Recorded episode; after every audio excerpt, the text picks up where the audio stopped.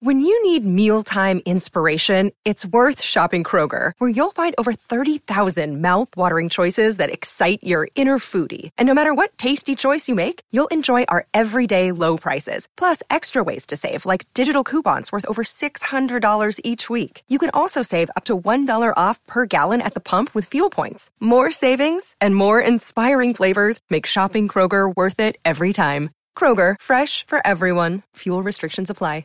This is your Commander-in-Chief. I'm issuing a warning. The following podcast contains adult content and intended for a mature audience. Listener discretion is advised. Enjoy.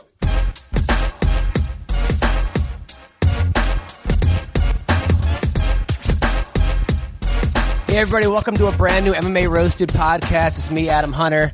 I'm here with Frank Trigg, Twinkle Toes. It's Monday. We're doing a show Monday today because I'm going to Reno tomorrow through Sunday. I'm going to miss the UFC 184, which sucks. It's in LA, and would have liked to have gone. And Invictus this week as well.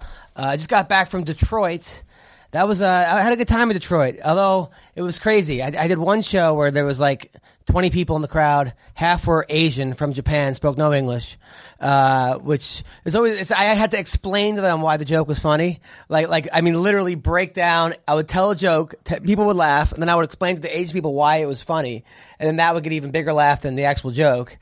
So you have to be exhausted because that takes so much energy to explain a joke, and your jokes aren't that highbrow. Like you don't really think about them. So yeah. You're like, dude, why? You know, Carlton's in the middle of this crowd. And you're like, why is he Carlton? Well, because he has a sweater on. Oh, exactly. And he's black, and he looks like Carlton from the Fresh Prince of Bel. Okay, got it. Okay, great.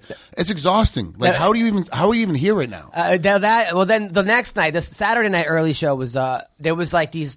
Like 10 people who were they were Latin, and they had like, you know, tattoos on their necks. The guys did, and they had these girls with them, and they were just there for trouble. Like the host goes on, they were like, "Get off the stage, you suck," to the host.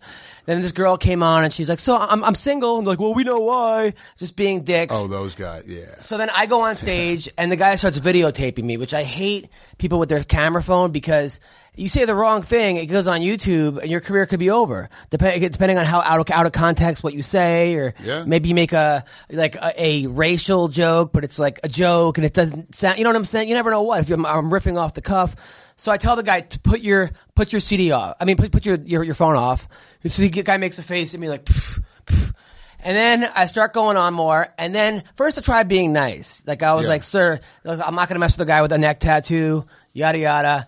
But then they just kept talking and talking. So then I tried talking over them, but they were making everyone uncomfortable. And I'm like, "Look, guys, everyone paid a lot of money for the show," which isn't even that true. But I'm like, people paid their hard-earned money. Yeah. Can you please? And then the guy's like, "Well, you ain't funny." I go to the crowd. Who here thinks I'm funny? The whole crowd's like, "Wah!" I'm like, "All right, you've been rounded off."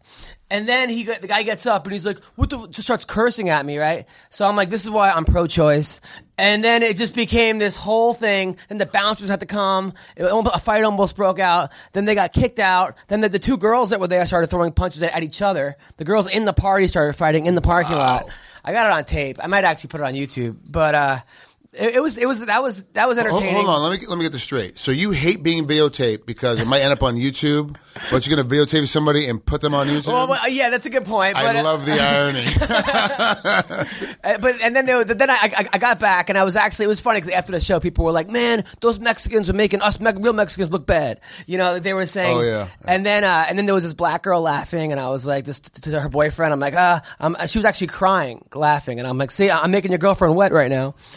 It was actually I liked Detroit. I had a good time there, but man, it was like 8 Mile a little bit of me versus the crowd, but it was fun. That was cool, and I got back. How was your week? What happened? You didn't throw up your mom's spaghetti? No, you didn't. Okay, let's see how people pick up that reference. Yeah, how was your weekend? Was good. It was good, but I want to back up for a second. You have to leave for Reno tomorrow, which is why we're taping today on Monday. Yeah, it has nothing to do with why you can't be here Friday or Saturday for the events. No, I'm tomorrow through Sunday. I'm there through Sunday. Yeah, you're in Reno. I'm in Reno all week, and I booked it like a year ago. And like, it would have been a great week to be in town because Invicta's on Friday. I would have went to that. I would have went to the fights on Saturday. I had tickets. Ronda Rousey's mom invited me to come with her to be part of Team Rousey. But I feel like every time I go to root for someone in person, they lose. So I feel like I'm bad luck in person. So. Well, you know what you can do is that you can tell Ronda's mom that she can get some downgraded tickets and let me have them because I don't have tickets yet. I'm going to be here. I don't have any tickets. I don't have tickets to Invicta. I don't have tickets to UFC. I got nothing. The UFC doesn't, by the way, Greg Wilson just showed up. The UFC doesn't give you tickets? No, nope. That's crazy. Nope. See, I very rarely ask. I reached out probably today or did I reach out this morning or last night? One of the days I reached out for a set of tickets, and I won't know till Friday if there's any left over. Like I might not get. I don't think it'll be sold out though. Staples Center is not that. I mean, it's big, the Staples Center, but I feel like when Weidman and Belfort left the card, a lot of interest waned. Well, the problem with California too, and LA, it's difficult to get to LA. It's difficult to get there. So like people are going to fly in from Manitoba to come into LA, and then once you land in LAX. You're not right by Staples Center. It takes a while to get up here. So you got to get down to Staples Center, get downtown. Then where are you going to stay? It's very expensive. How are you going to get around? It's very expensive. So it's a difficult place. It's really for people that are local. So if you're coming in from San Diego, people drive up from San Diego. People come down from Central Coast. Yeah. People come in from Vegas because it's close. But other than that, there's not that many people going to come through. So do you think it's like Vegas? People are more apt to just. I'm not Greg. I'm sorry. I'm not allowed to talk to you. I got too many potato famine people. I have to. Like I had some guy. He literally berated me via private message for like you. But yeah, he was going after me for like 4 days to the point I was like, Jill, can you read this? Can you see? Really? And I kept egging him on, going back and forth and finally. Oh, that way. And finally, no, I kept. Oh yeah, I shouldn't. You're right. What are you talking about? Six today. Six. What are you talking about? What are you doing? Like, what's happening? And whatever. I kept like going back at him. And finally, I was like, hey, you do realize that all that shit you yelled at me for, I didn't even say. So how about the next time you pick on somebody, you actually have your facts straight and go back and listen to the podcast. So what you did is your mom's boyfriend who beat you in the basement of your house. Oh boy. Said, this is what happened, and you associate it with me not really knowing who said it. Right. So to be mad at somebody. I go, but just so you know, I am racist. I hate everybody equally. And if you're confused right now, we're talking about the podcast 2 weeks ago where Greg Wilson was making potato jokes about Conor McGregor, which then led to us being a big riot in Ireland. Yeah. But which is funny. It was one potato joke. The rest were like crowns, gold doubloons, and I think a Lucky Charms reference. I actually talked to... They were just jokes. They're just jokes. I interviewed Brent Johns, who's a fan of the show. He's fighting in Titan here in a couple weeks, and he's from Wales, and he's just a Welshman. And I say, what's it? You know, do you like get offended when people pick on? He goes, well, no, everyone picks on Wales. Like, it's not. Why is everybody mad at you for picking on Ireland? Like, come on, it's not that big. They're still like, if Ireland's getting picked on, they go, so hey, at least we're not Welsh. It's like even he's cracking the joke. So it's like it's a non-issue to people that really understand the humor of it, but. People that just don't get your humor, I guess, we're all irritated. Yeah, it's ridiculous. I thought it was funny. So your week, how was the rest of it? It was good. So at the what did I do this weekend? I had my son on Friday got Distinguished Dragon Distinguished Dragon, which is the award. He's goes to Montessori school. Their mascot's the dragons. Okay. Every teacher is allowed to give 2 awards out for the year for people that follow the 6 pillars of community. So it's a pretty big thing to get, but he's in kindergarten. So you're raising a classy kid. Yeah. I met his son. His son, who's like in his 20s, 21, looks just like him. Could not be a nicer guy. I mean, you talk about he looks just like Frank, and he was without all the baggage. Right. It was. So my kid's gonna be like great kid. Yeah. So that was Friday, and then Saturday I was here. I came. He had that award ceremony Friday morning. As soon as he was done with that, his mom came and picked him up, and then I left and came to L.A. And Saturday, what was I doing Saturday? Oh, I had a ref. I ref Saturday night down in Orange County for the Showdown event, MMA event, I think. Now, is that hard being? I know because I know people boo the refs here. You know, Kim Winslow, Steve Mazzagatti. Yeah, because they suck. Right, I mean, certainly, even Herb Dean has been booed and stuff. Yeah. Now, are people booing you as a ref? I got booed my whole career, so me getting booed as a ref, I don't even notice it.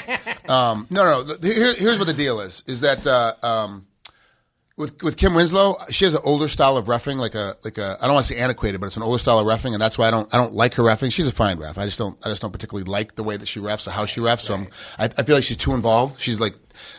got her reffing skill back when it's like UFC 2 and 3. So you had to be involved because, guys, you don't know what's going on and trying to set the rules. I'm an uninvolved ref. I want to stay out of the way. I will not get in the middle of it. I say start, stop, and time is the only thing I really say unless I have to give a warning, like get your hand on the fence, stop touching the pants. Go, Greg. Well, I was going to say, you know, now that you're on that side of it, because Joe Rogan talks a lot about not wanting to have the fingers exposed in the gloves. And you are a fighter, now going to the ref side. I mean, to me, when I watch it, it seems like you have to, because of the grappling that goes on, you have to have your fingers available. Yeah, absolutely. Yeah, and so it seems like to me that argument is kind of a moot point. This is nothing against Joe. Joe is, like I said, all of us. I've said this before. I've seen a lot of interviews. All of us strive. Anybody that's a commentator in the sport strives to be Joe Rogan. We want to be a guy that has a hugely successful show on television. Can be hugely successful at commentating, own a mansion, be able to go kill bears and eat them from head to toe. Like, I don't want to have. We all want to be able to do that. I don't want to do that. Neither do I. Not really. But we all want to do that. But unfortunately, that's the difference, and that's why, I'm different at how I commentate because I've actually been in there getting hit with guys that have fingers in there. It's not the fingers. It's the rules of how we apply them. You have to warn the fighters, and we do it before our pre-fight explanation of how the rules are going to be handled, especially here for CAMO in California, which is the amateur association that runs all the amateur events in California. Right. You have to be under CAMO. We tell them, look, if you want to judge distance with a straight arm like John Jones does, right, then you have to put your fingers to the ceiling. They have to be up on the ceiling. I'm giving you your hard warning right now in pre-fight. In advance. If there's not going to be a stop and a finger wag. Hey, don't do that again. Mm-hmm. If you reach out with an open hand towards the guy's face and you poke him in the eye, 100%, it's a point off right away. I'm telling you right now what I'm doing. When I was in high school, my little brother played baseball, right? And, hold on, you have siblings? Yeah, I have a younger brother and an older. I've known you like a decade. And an older sister, yeah. So my little brother. Is she hot? She was. She's 40 now, but back in the day, she. Hey, listen here, douche. I'm 40. She's not going home with you and your wife, okay? Or you and your girlfriend. I'm not married. You and your girlfriend. He's done with that. It's all three sets of pancakes. Yeah. Waffles, damn it, waffles. So my little brother would play Little League, and the ref. Like the umpire wouldn't show up sometimes, so I would bring my umpire gear, right? And then I would jump in as if I was the real ump, and I would cheat so hard. Like he would be up, I'd be like ball. I was like basically like Naked Gun. Like it was so obvious. And like I was like the worst, and the kids would look at me like give me the thumbs up. Like I was like the worst. I almost caused a brawl one time because parents were yelling. Parents take it very seriously, and I was totally not taking. I wasn't even hired there. I was just showing up. Showing up and interfering with the game. Just a fucking. That's like your tweets from last fight. My text from last fight. You just like to agitate. You're an agitator. That was Evan's idea. Hey, listen, I think it's brilliant. It cracks me up. It cracks me the fuck up. But the funniest part is when people think it's really those guys saying it. No, the best. That's the best. That's the funny. Honestly, I'll go on Facebook afterwards and people will be like, I can't believe Tim Kennedy said that. And they'll be like, how the fuck did Brian Williams get on this? Exactly. And like, what are you talking about? They couldn't possibly. Why is Pat Sajak and Vanna White even chiming in? Like, what is it? Like, seriously? Like, come on, guys. Ross Perot knows MMA. That is absolutely some of your best work. I start crying. I literally check Facebook every hour just to see more people chime in, and then there's always that one guy going, "It's not real. Right. I'm telling you guys, it's not real."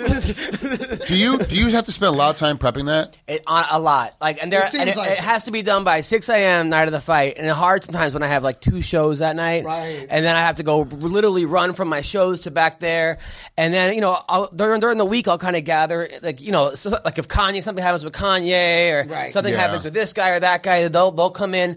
But it also, like, the hard part is when, like, it's one thing if it's like Roy Nelson fighting this guy, or even like a Josh Koscheck or someone. But when you get the guys from Brazil, where you don't know anything about them, the two Brazilian guys, that's when it gets to be like, oh God. I mean, sometimes it's brutal. And I know when I read it and if it makes me laugh, I know it's good because I wrote it and I'm still laughing. Yeah. Oh, yeah. That's when I know it's actually good. Apparently, I just laugh at everything I say. So I have no gauge. I've been told many times this week that I just laugh at whatever I say. So what can I say? I make myself laugh. You make me laugh. The reason why I was asking that is because I was talking about the rest of my weekend, and like all day Sunday afternoon, I went and did. We were supposed to go on a long bike ride, like a 50-mile or 55-miler yesterday, but it rained, so we're not going to ride in the rain, and I don't have that kind of skill, to be honest with you. So it's not safe.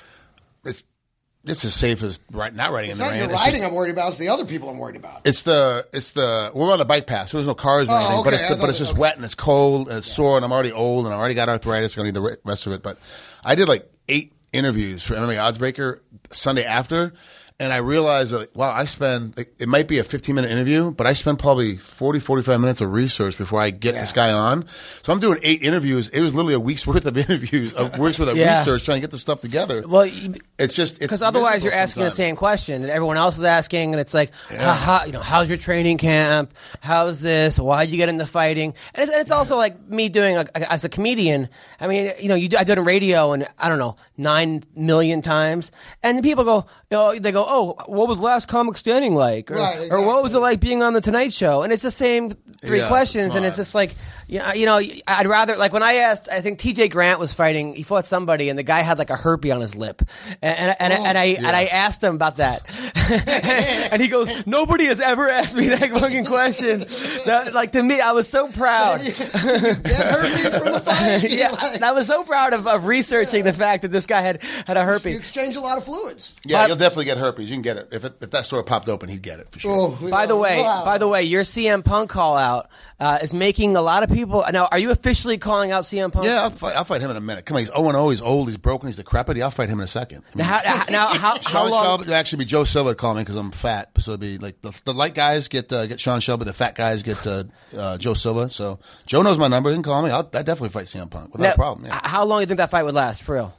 We probably got out of the first round because you want to toy them a little bit and make it look good and make sure everyone has it, gets their popcorn and gets their money's worth, and then I'll put an elbow to the top of his forehead and take his arm home with me. I mean, you wouldn't just take him down and finish it, even if he's messing around with I'm gonna talk a lot of crap right now, but let's be the rally of it is no. When I walk out there, I'm gonna throw a bomb. I'm gonna take him down to the ground, pass his guard, and put a forearm on his face and keep stomping on him until he quits, and we go as quick as possible. Yeah, because it's all about making as much money as possible per minute. That's what it is. Right. You have a set amount of money you're gonna make for the fight if you win, some amount of money you make for the fight if you lose. So the assumption is I'm gonna win. I want to make all that money in less than 3 minutes. Right. Then I made a lot of money per minute. Then I tell my mom, look what I make per minute. Wow, more than a doctor I should have been. But I mean, you're like a chiropractor. But you'd be a huge. I mean, look. I mean, what you're 40-something years old, right? 42. Yeah. But you're a huge name. Mm-hmm. So CM Punk, Frank Trigg, people would know Frank Trigg. They might actually. I don't think any commission would license it because he's 0-0, and I've got over 30 professional fights. So I don't think they. Even though you're 42. I don't think they let it. How old is CM? He's not. He's old too. I think he's like 38 or something, probably. Yeah, so he's over 30. Over 35 is the cut. At 35, you start doing more tests, and then at 40, you get more tests, like for the commissions. So I think like I'll have 3 or 4 more tests than he does, but I mean I think he's still in that upper level where they might not sanction it. Now, what do you think of this? So last week after we left, that they had that big meeting at the UFC where they announced that now steroids are going to be a 4-year ban if you get caught with PEDs. Maybe. Maybe. It's a maybe. It's not a definite 4-year. They're going to follow whatever WADA puts down. WADA's trying to make a decision whether they want to do 2-year or 4-year. And whatever they put down, they're going to follow. And they're going to ask the commissions to follow the same protocol. The UFC has a huge stick. They wield a lot of power when they come into commissions because they bring a lot of money. If they come in, and that's always been the argument of going into New York. If we come to Madison Square Garden, we're bringing in, was it $10 million plus in new revenue for that weekend that we're there? Like, we bring your economy $10 million you weren't going to have. We go there twice a year. That's $20 million more just for New York City. Not for the state of New York. Just for New York City, we're doing that in. So that's a lot of money. So they wield the big sticks. They go to the commission and go, look, we want you to follow the WADA protocol. We want you to follow whatever they state. If WADA says 4 years, it's 4 years. They say it's 2 years, it's 2 years. So they're trying to get everything established, and that's why they said have you ever got caught with steroids? Have I ever been popped for steroids? No, I've never failed a drug test ever in my life. And you never took steroids? Not when I was competing, no. No, how many guys do you know takes? Like, I mean, you've been the best gyms in the world, Extreme Couture. You've been in Silva's gym. You've been that. How prevalent is it? It was when I think it was Access TV. It was Ken Shamrock and Dennis Hallman, like shows apart, like a couple shows apart, whatever. Said it was like 80% or 50%, whatever. It's always been around 90%. It always has been, and now people are starting to realize. It is, because all of a sudden you have, and we're talking about, people look at it differently. You look at PEDs, which are your steroids, and then you look at recreational drugs, which are all illegal. Underneath and PEDs. Awesome. Yeah. Let's be honest. We talked the last time I was on 2 weeks ago. We talked about everyone doing you want to fight, you do a bunch of coke and a bunch of Molly. I mean, that's just what it is. So there's this thing of If you're doing drugs at all and you're a professional athlete, you are illegal. So like you get guys like John Jones got caught for coke, and then it wasn't. So and understand, if you get caught, that's not the first time you're doing it. Yeah, of course. Don't think so. Now you got Anderson Silva. We knew Diaz was going to get popped for weed. It was really close though. He could have almost passed, but he didn't. That's the reality of it. Yeah. You're starting to get these guys who are starting to get popped that you're like, oh wow, like it's consistently now. And now all of a sudden Anderson Silva pops and fails. You're like, whoa, hold on a second. Yeah, that's a hero. This is a guy that is an icon. This is a guy that for like three different types of stuff too. And he's getting blown out of the water. I'm sorry, Anderson, I know that you still have your ability to go in front of the commission and try to appeal it, but unless you can find something wrong with how they took the procedure, right? They didn't follow you right. They didn't watch you pee in the cup. They didn't whatever it is. If there's something wrong with the procedure, is the only way he's getting off this thing. Mm-hmm. He's gonna get fined. He's gonna get whatever it is, suspension, whatever it is. Yeah. Two sides of me are saying two different things. One is saying that they're holding off to July to start this whole mess because they're waiting on Anderson to get his thing finished up and not have his suspension be a little bit less. But the other side of me is saying it's taking so long to get all the commissions on board with how to, the water standard, to find all the testing warehouses, because UFC knows where they're going. Even we may not know, but they know where they're going. So they're looking for the closest place to the venue to get stuff submitted for testing. Plus, all the fighters in the seven different, in the three different continents, to make sure that close to them they get the right lab for analysis. That now with a guy like Anderson failing, you're going, well, anybody is up. I interviewed Johnny Hendricks this morning, and I said, look, Johnny, I've known you since you were 12. Like I've known you forever. Yeah, I've known him forever. I'm telling you, you're suspect to me now because if Anderson Silva can fail.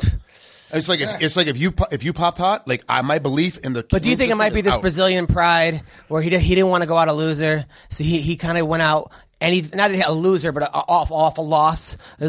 Losing twice to Weidman. He's like, I can't lose this next one. I am a hero. There's all these expectations. I have to make sure I'm going to win.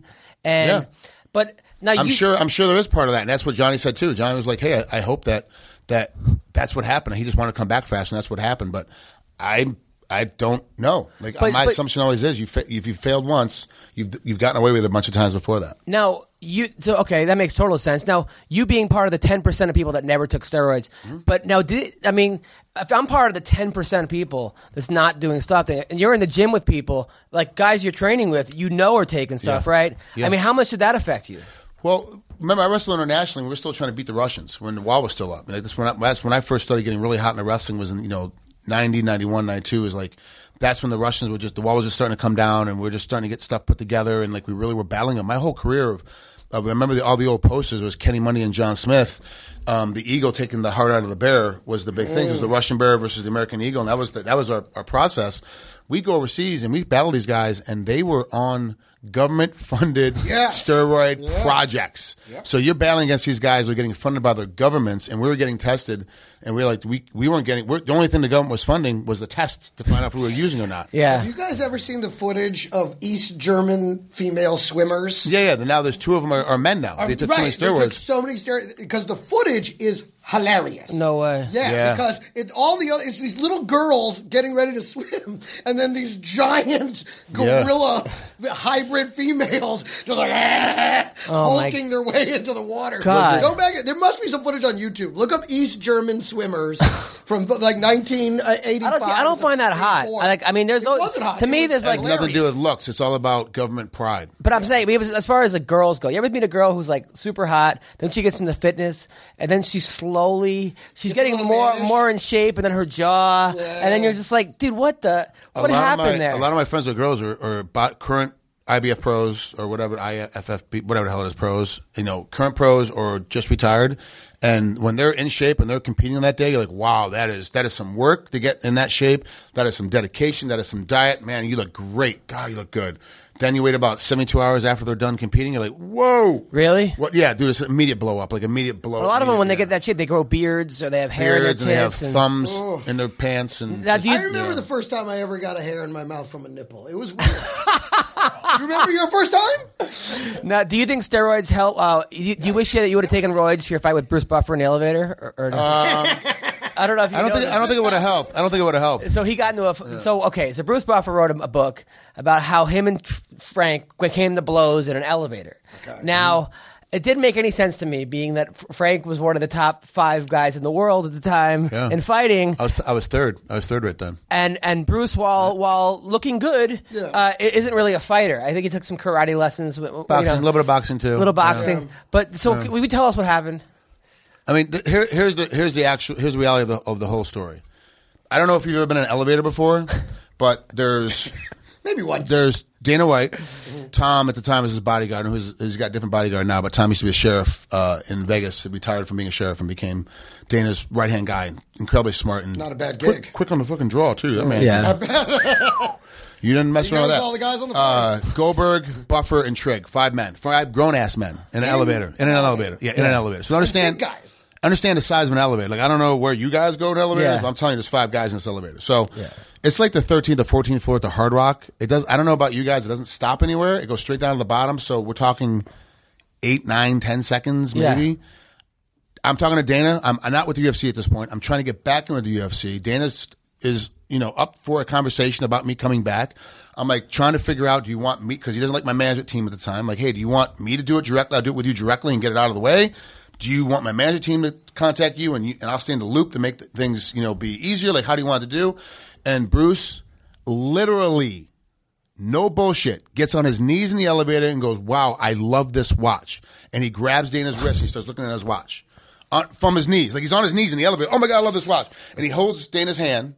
And stands up. He's got, he's like got a hand on his, like he's handshaking with one hand and grabs with the other. So you can look at this watch. Now, watches, I get it because I'm a watch guy too. Dana had an incredible fucking watch on. It was a great watch.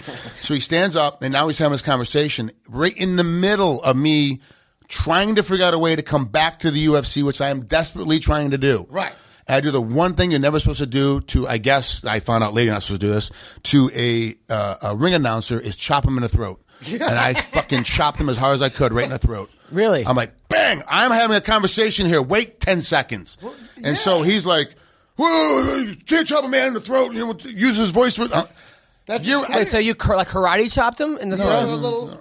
Okay, up. So you went from your... No, I went from my left, used my left hand, from my left hip, up into his throat. Okay. Like The Departed. Yes. Great. You guys have great. I got to guess at my movie stuff. You guys are great. So we now, mind you, this is 10 seconds, like from top to bottom. So this story is way longer than how it actually happens. So he's like, you can't tell a man to throw his voice. I'm like, you're a ring announcer. Who cares? And I go back and I start talking to Dana again. Dana now wants to get out of the way. And Tom, kind of angles Dana into the corner. So, because Bruce now, you can tell he's starting to get amped up and red in the face because now I'm embarrassing him in front of Goldberg, Dana, his boss, Dana's bodyguard. Was Goldberg announcing what was happening? I wish that was right. Okay, so he's feeling disrespected, as he should at this point, because he's feeling like he's in the right. I'm feeling like I'm in the right. So he punches me, and he goes and like punches me in the stomach. And I'm like, you really want to get into this? So I crack him in the chest, and I turn back around, and he hits me again. I'm like, Dana says, oh, it's going to be like one of those kind of nights. And I know, mind you, I'm in a T-shirt, shorts, and flip-flops. Like, I'm going home. Yeah. I was coming from Goldberg's room. I went up to Goldberg because at the time, we still are. Goldberg and I were really close friends up there. Had a couple shots of vodka in his room and were coming downstairs. And I was going to say goodbye. Were you hitting him hard? Like, trying to knock him out? No. And I'm not hitting him in the face. We're not doing face shots. You're just messing around with him. So I have a big diver's watch on. Yeah. A Swatch diver's watch with a big fishbowl face on it and a big metal bracelet. Most of the watches I wear now have metal bracelets on because I sweat so much and I like leather. So I'm always wearing this metal bracelet. Well, he's right-handed.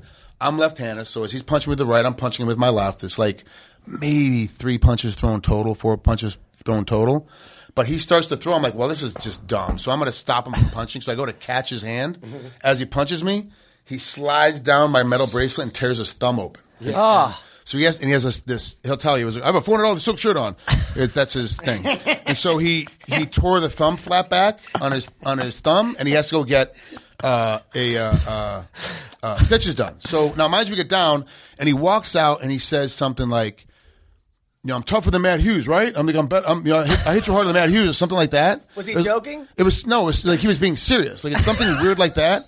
So then he goes in, and we part ways, whatever. And God bless him because. He goes, and I saw the photo, so I know this is 100% true.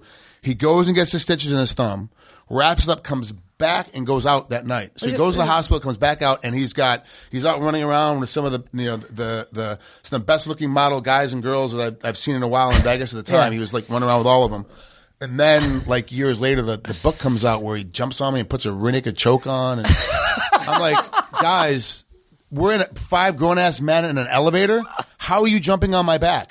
There's no space for you to jump on my back unless I literally go, turn around backwards, give you my back, bend down for you to jump on. But you did hit him first. But you did hit him first. He was checking out Dana's watch, and you did neck chop him. Yeah, absolutely. Which was not, I mean, that kind of was not uncalled for, no? No, it was completely called for.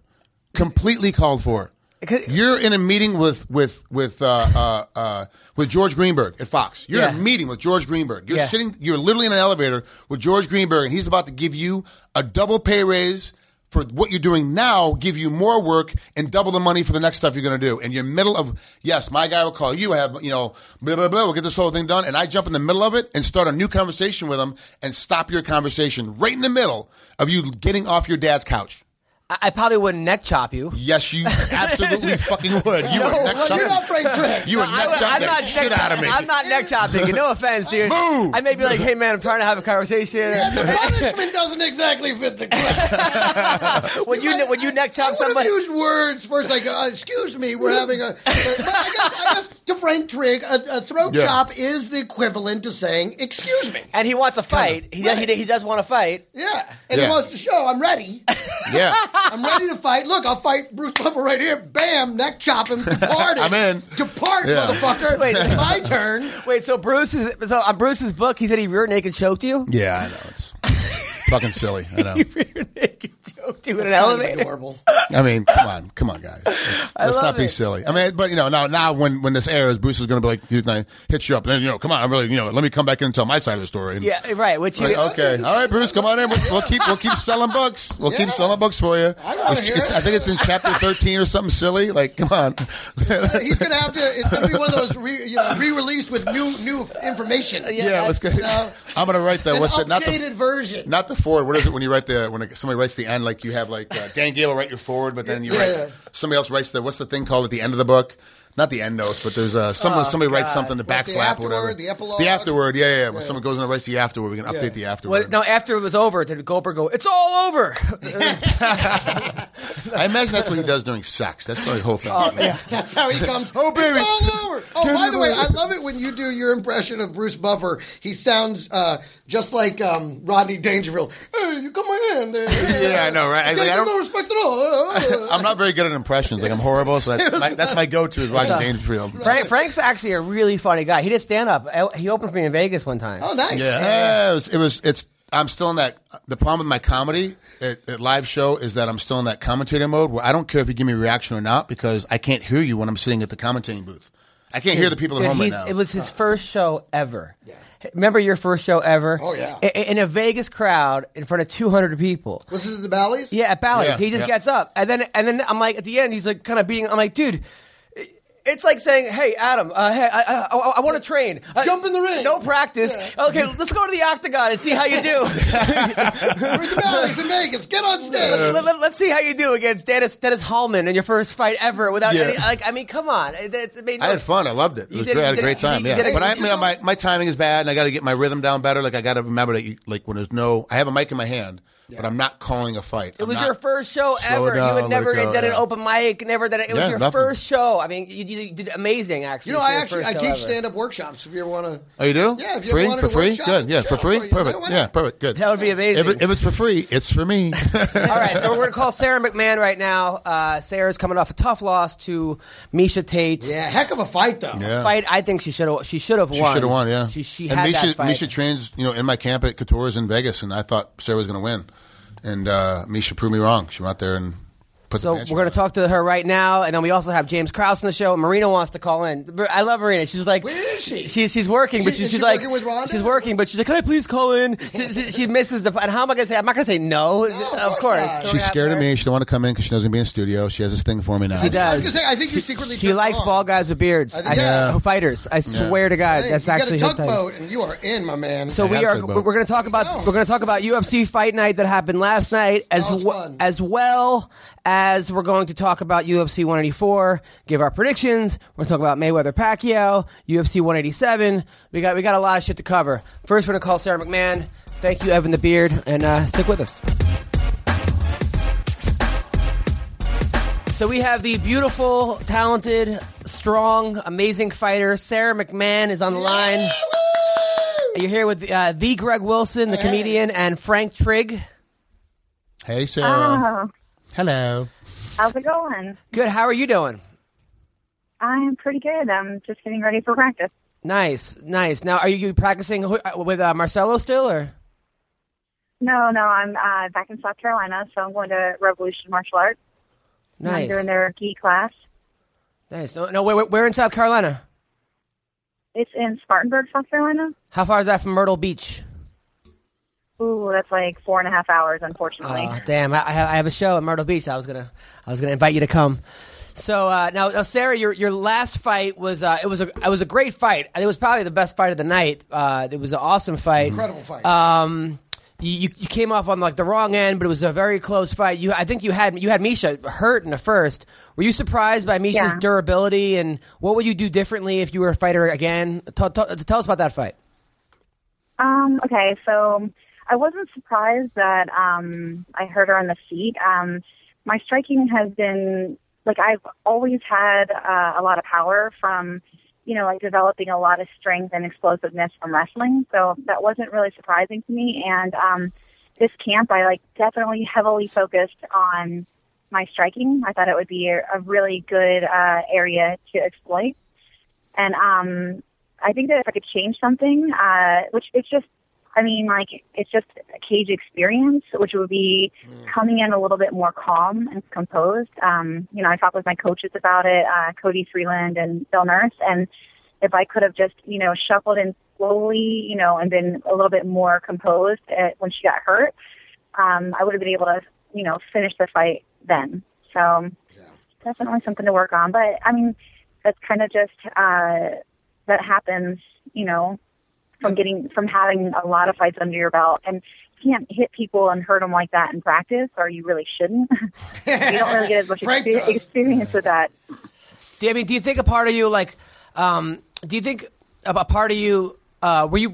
you surprised by her ability to kind of take your punch and then kind of come back in the second and third? No, I mean, she was, after the first two exchanges, you know, like she was not trying to engage as much. She was definitely backing up more. So I didn't know if that was I didn't know she was hurt. And then I also didn't know if that was a strategy, because sometimes it's easier to take people down if you get them kind of drawn into you rather than chasing the takedown. So, a little possum, you know, like that's, I wasn't, you know, she took the punches, but she definitely did not seem to like them at all. So yeah, no. I mean, I thought you were going to finish her in the first. I really thought that, and you know, I wasn't surprised because you have good power for a 135er girl. I mean, you have exceptional power. Do you think maybe I'm just as shocked as you? Seriously, I knew I could hit hard, but honestly, when it came back out and like I had that kind of power, I thought, okay, I can hit more accurate and, you know, maybe get a knockout by hitting the right spot. But, you know, like really after that fight, I was like, oh my God, I am just going to stand and absolutely clobber people now. Like knowing that I can hit that hard, I'm going to Hulk smash. And that's basically my technique. I try to be so much more technical, but I'm kind of a Hulk smash. Hey, Sarah, this is Trigg talking. I'm telling you right now from experience, don't fucking do that. Because all wrestlers get into that mindset of, hey, you can't take me down, screw you, I'm just going to punch you in the head as hard as I can, eventually, and we all get beat somehow. It's just do what you do best, hit her hard, take him down, and then hit him hard again later on the ground. Like you gotta. But my biggest question is, Miesha was hurt. She's durable. We all know that. She's going to find a way to come back. We get that. She was on the ropes. You could have put her out easily in that first round. It seemed like. What did you see? Because you're obviously there. We're just at home on the couch watching it, you know, yelling at you. What did you see that was like, okay, I got to slow down a little bit. I got to back off, because it looked like to us, when you got on top of her, that, okay, this is it. We're 4 or 5 punches away. Well, yeah. She did a good job of just tying me down. I really was trying to get my hands free. But also, like, I have a problem of losing people's hips sometimes whenever I throw too much, too frequently. So I really kind of worked on being able to, like, throw into elbow, but then also keep control of their hips so I don't lose the position. You know, like, it's a kind of a fine balance. But that's another thing, too, of not having as much experience. It's the same thing in wrestling when you break somebody. If you're not experienced at breaking people, you know, in a ton of competition, I couldn't smell blood in the water as well. You know, if I, when I got on top, I didn't realize that I was, like, that close to the point. I thought that I'd kind of, she'd weathered the storm and she started to get her composure back. So, you know, like, that's something that, you know, the more I'm out there and the more that I can experience that, the more I can say, okay, I know I am just a couple of punches away. And I've gone back and watched video of guys that ended fights that way, from, like, a nice hit and then, you know, smart ground and pound and not getting tangled up and not letting the guy survive it. And I've seen other people survive it too. So that's what basically I've just been looking at, like, what positions they prefer to be able to stop it. You know, how the pace that they went of their strikes to be able to finish it. So things like that, just to make sure I can capitalize on such an awesome opportunity. Do you think maybe in my next fight? Do you think maybe you're too nice? I mean, I hate to say it, but I look at you and you're such a beautiful person, honestly. And I'm not just saying that, like, physically. Yeah, you're a pretty girl, obviously, great butt. You know, you're married, okay? But you also go to third world countries in Indonesia. You help feed starving children. You help build houses for people. You know, you travel the world. You're kind of this hippie girl. You're not a very material girl. You hang out. You walk around in flip flops and bare feet. Do you think maybe you're just too nice? I'm absolutely not too nice. Not when it comes to being in the cage. Like, it. Like, I've always been a nice person, even wrestling. But, you know, like, everybody has different sides of them, and most people, maybe they don't like to admit it if they're in a combat sport. But there is a side to them that enjoys beating and breaking other people, like, and I'm no different. So I can kind of separate that as two different aspects of my personality, but make no mistake at all, when I'm in there and I make those connections and hit people, and whenever, you know, like, I work and get a submission and I'm completely controlling someone's body and they give up, that is a great feeling to me. So and you have to be a certain kind of person to enjoy that. So I have a very mean, ruthless side too. So, all right. And anybody who's ever, you know, crossed me or threatened, you know, my daughter's safety, they see that side and they definitely do not like it. So, and I remember last time you were on the show, I asked, because I know that your husband was a wrestler, is a wrestling coach, and I asked you if sometimes you have a tough time determining who gets top and bottom during sex because you don't like to be on your back, and then your husband hit me up on Twitter and he said that he was on top. Is that true? Well, I'm not with him anymore. Oh, sorry. Oh, sorry. Really? You guys? Okay. I'm sorry. I had no idea. No, I didn't. I keep things private, so I'm not really. When people don't know, I'm sorry. How could you not know? I gotta jump in. Are you dating anybody right now? Are you seeing anybody? Do I have a shot again? Am I what? Are you dating anybody? Are you seeing anybody? Do we have a shot? No. I'm not seeing anybody. I'm just trying to sneak myself back in. That's all I want to do. Just want to be by Sarah McMahon again. That's all I'm trying to do. Really? Have you ever hit on her back in the day? No, I never. The thing with Sarah is, like, it's funny because when we would tour together and train together sometimes and be around each other, I never would hit on her because I had so much respect for how she trained. She's one of the first real women that I met that trained just as hard as the men and wasn't in it just because she was kind of good at something in her little small town. She really wanted to be the best, and it showed if you go and look at her storied career. So I never hit on her. And that's one of the girls. Yeah, actually, like, in most of the gyms I go to, that's the case too. Like, I won't find out until, like, way later that, like, you know, somebody liked me, but they would never, ever come on to me while I was practicing. And, you know, like, they probably would have, they can tell that they would have gotten, like, a very dirty look or, you know, because I'm there to train, so I'm not there. Yeah, you have to wait. The people that are in there to find a boyfriend and the people who are there to be serious. So. It's tough to find the right time to hit on a girl like Sarah. I mean, to be honest, and it's got to be lonely for her. I mean, I know it's got to be lonely because you're around guys all the time. You're like, wow, I'd like to be hit on. Like, people like being hit on. People like realizing they're attractive. I don't think Sarah. No, would I like... I get a lot of enjoyment of, like, I'm almost, like, taken in as, like, one of the guys. So, like, I get like a lot more out of like becoming friends and joking around. But truthfully, it's almost like a weeding itself out process, because only guys who are like pretty assertive, pretty bold, you know, like kind of like stronger type of personality mm-hmm. will be like, well, you know, I don't care. I'm going to hit on her. And that's typically the type of guy that I would go for anyways, not like a guy who's too scared to go for it, you know. So like Sarah, if we hook up, would you wear your medal? Like if we ever had like hooked up like during like, you know. Oh my God. No, that would probably be a little too weird. No, all right, okay. I'm just saying, how awesome would that be? She's a silver medalist in the Olympics. That'd be amazing. Tell me you would be on top, and it's just like dangling in your face. Oh, that would be amazing. Championship in your face. I'd be into it. That'd be the closest I ever came. To... I don't think the closest you ever came. Closest I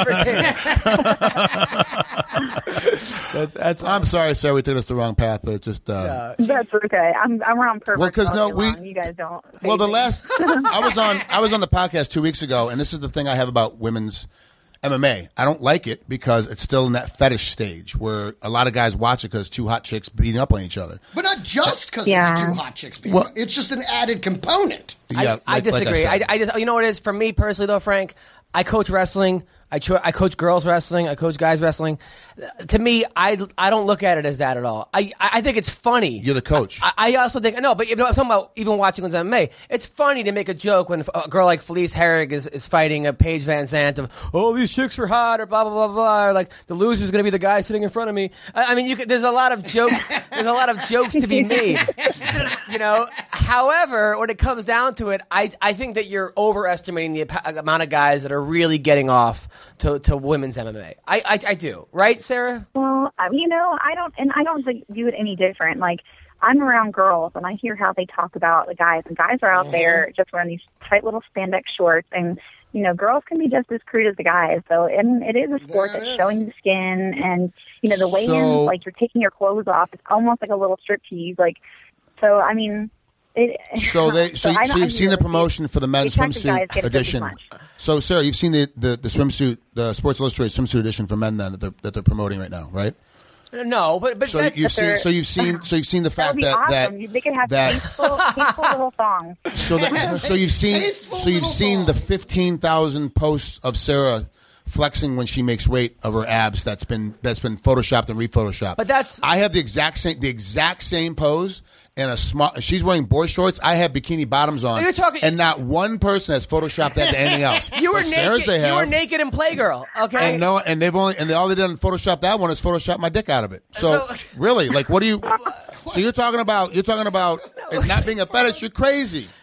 You're nuts. There's always a fed in everything. There's always going to be creeps in anything. There are creeps that people that there are guys who go.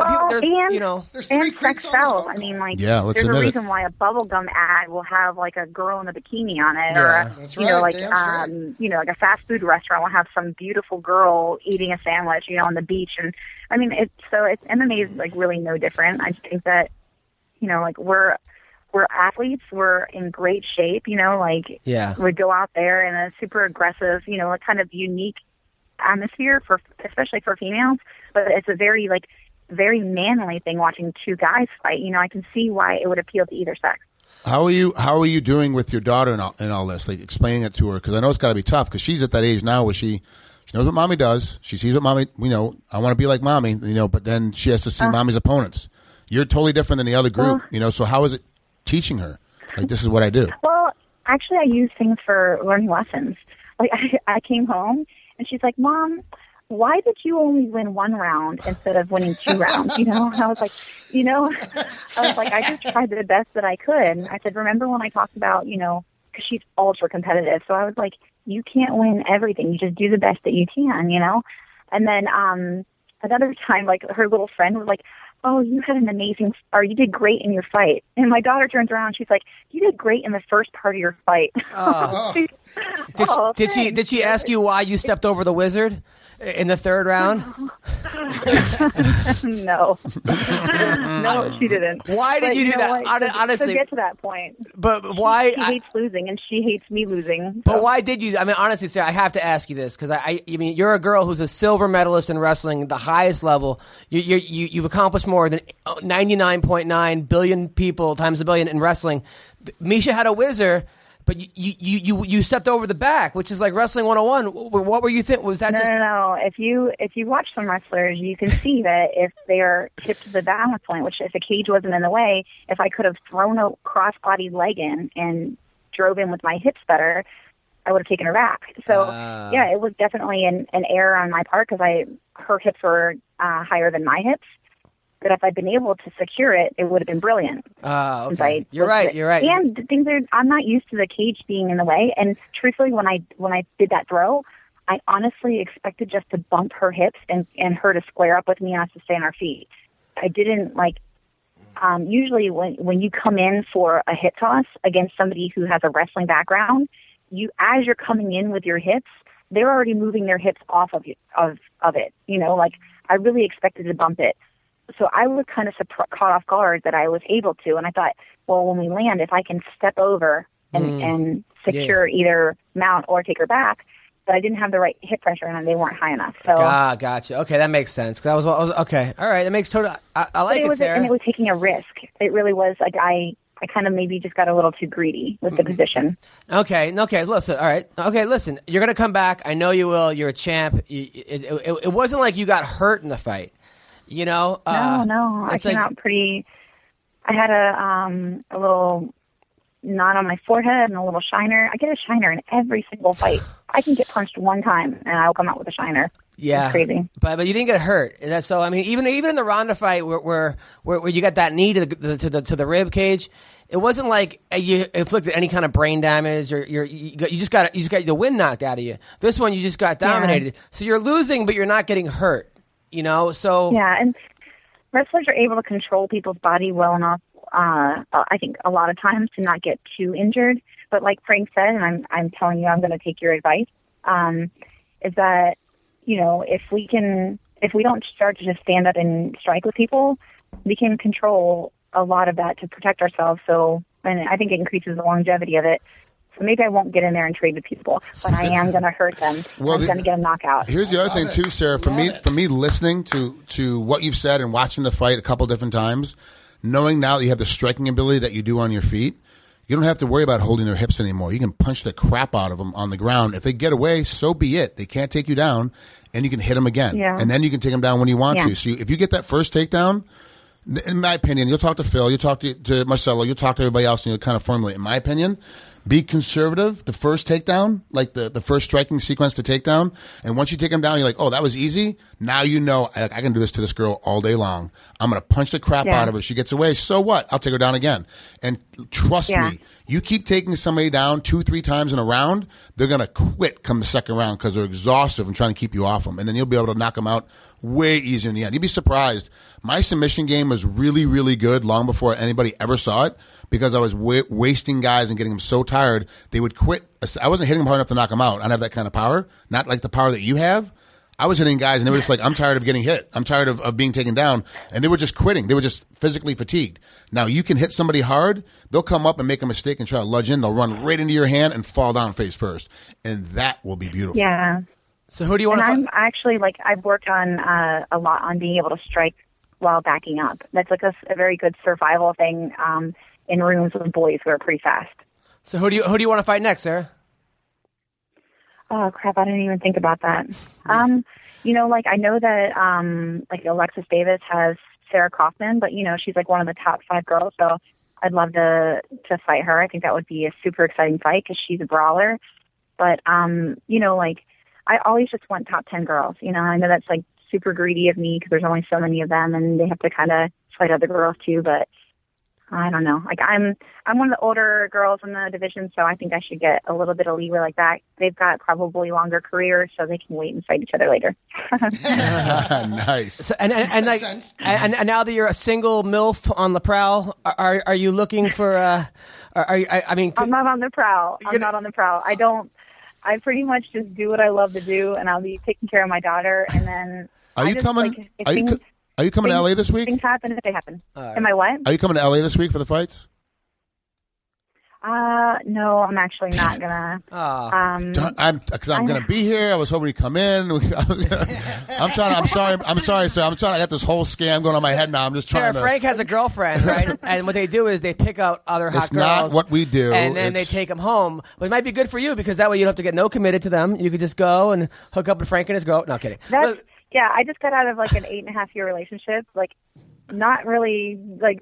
Super interested in jumping back into anything. I am the perfect. I'd rather just have fun. Yep, I am the perfect rebound. I am the perfect non-fun rebound guy. Perfect.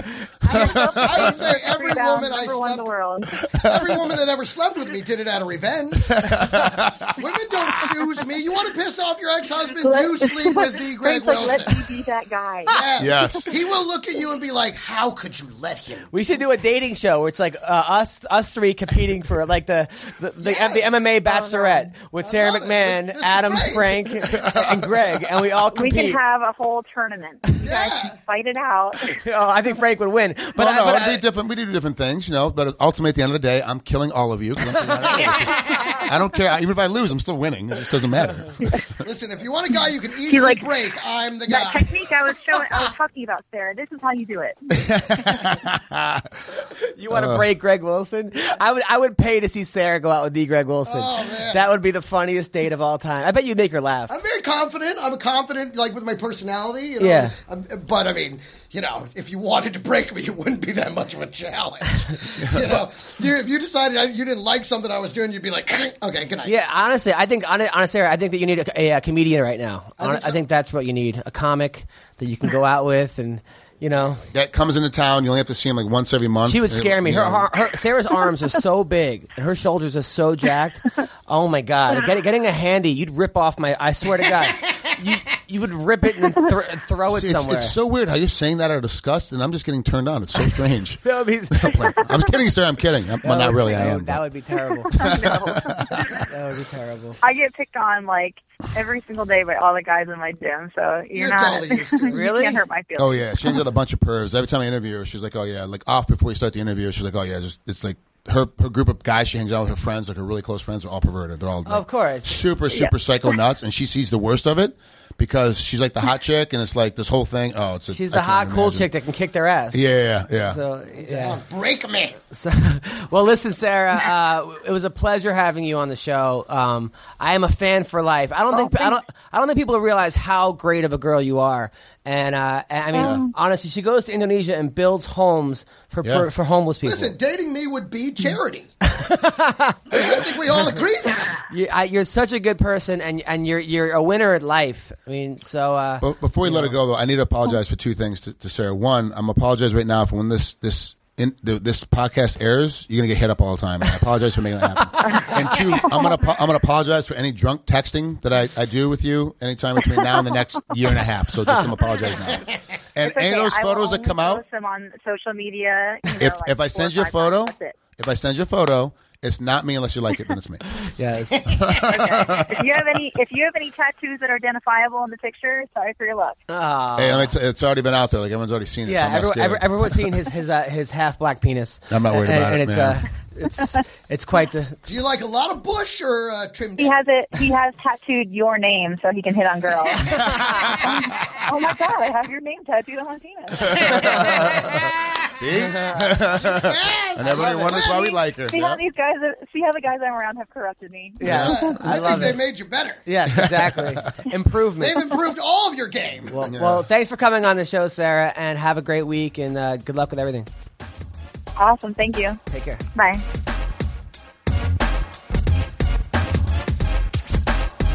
All right, so that was Sarah McMahon. Single now. Single. I love the second, like, it went from, like, a really traditional interview, and then she said she was no longer with her husband, and the wheels just shot right off. Absolutely. So let's go. Well, you never want to disrespect the husband that you don't ever see. Exactly. You know. Yeah, of course. But I'll definitely disrespect the next boyfriend. Disrespect. So we're going to try Marina Shafir. Marina actually couldn't be with us today, but she's like, hey, can I call in? I'm like, why? Why can't she be with us? She's training or she's working or she's got something. Hold on, she still works? Yeah.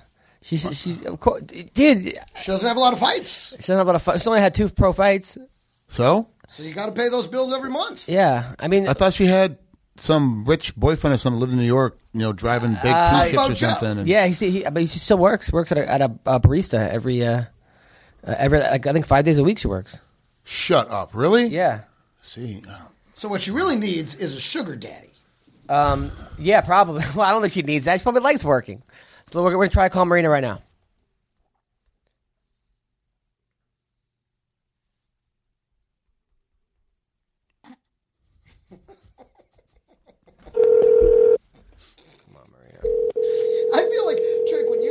I feel like you look at me like you're everything I don't want my son to be. I look at you, you're everything I don't want my daughter to be. Yeah.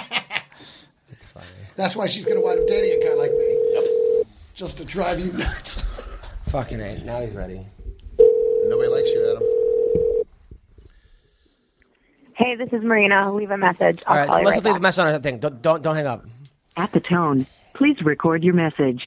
When you have finished recording, you may hang up or press 1 for more options. Hey, Marina, what's up? It's Adam Hunter. We're on the podcast right now on your answering machine. Yeah, we're just leaving you a sweet little message. Hope you're doing well and you're training hard. You're definitely missed. You are. I mean, we never got a chance to explore whether or not you wore a bra last week. Yeah. Greg does not think that you wear a bra on the show. I don't think you do. I want to know. Frank, what do you think? Does it matter? It doesn't matter. I mean, I think it's sexier if you're not. Really? Your boobs look good without the bra on? There's that little... She doesn't think she has the biggest boobs. She thinks she has small boobs. Right, and that's what I think is sexy about it. Let them jiggle around. Let them do a little dance. You're more of a small boob guy? I'm whatever boobs wind up in my mouth. So you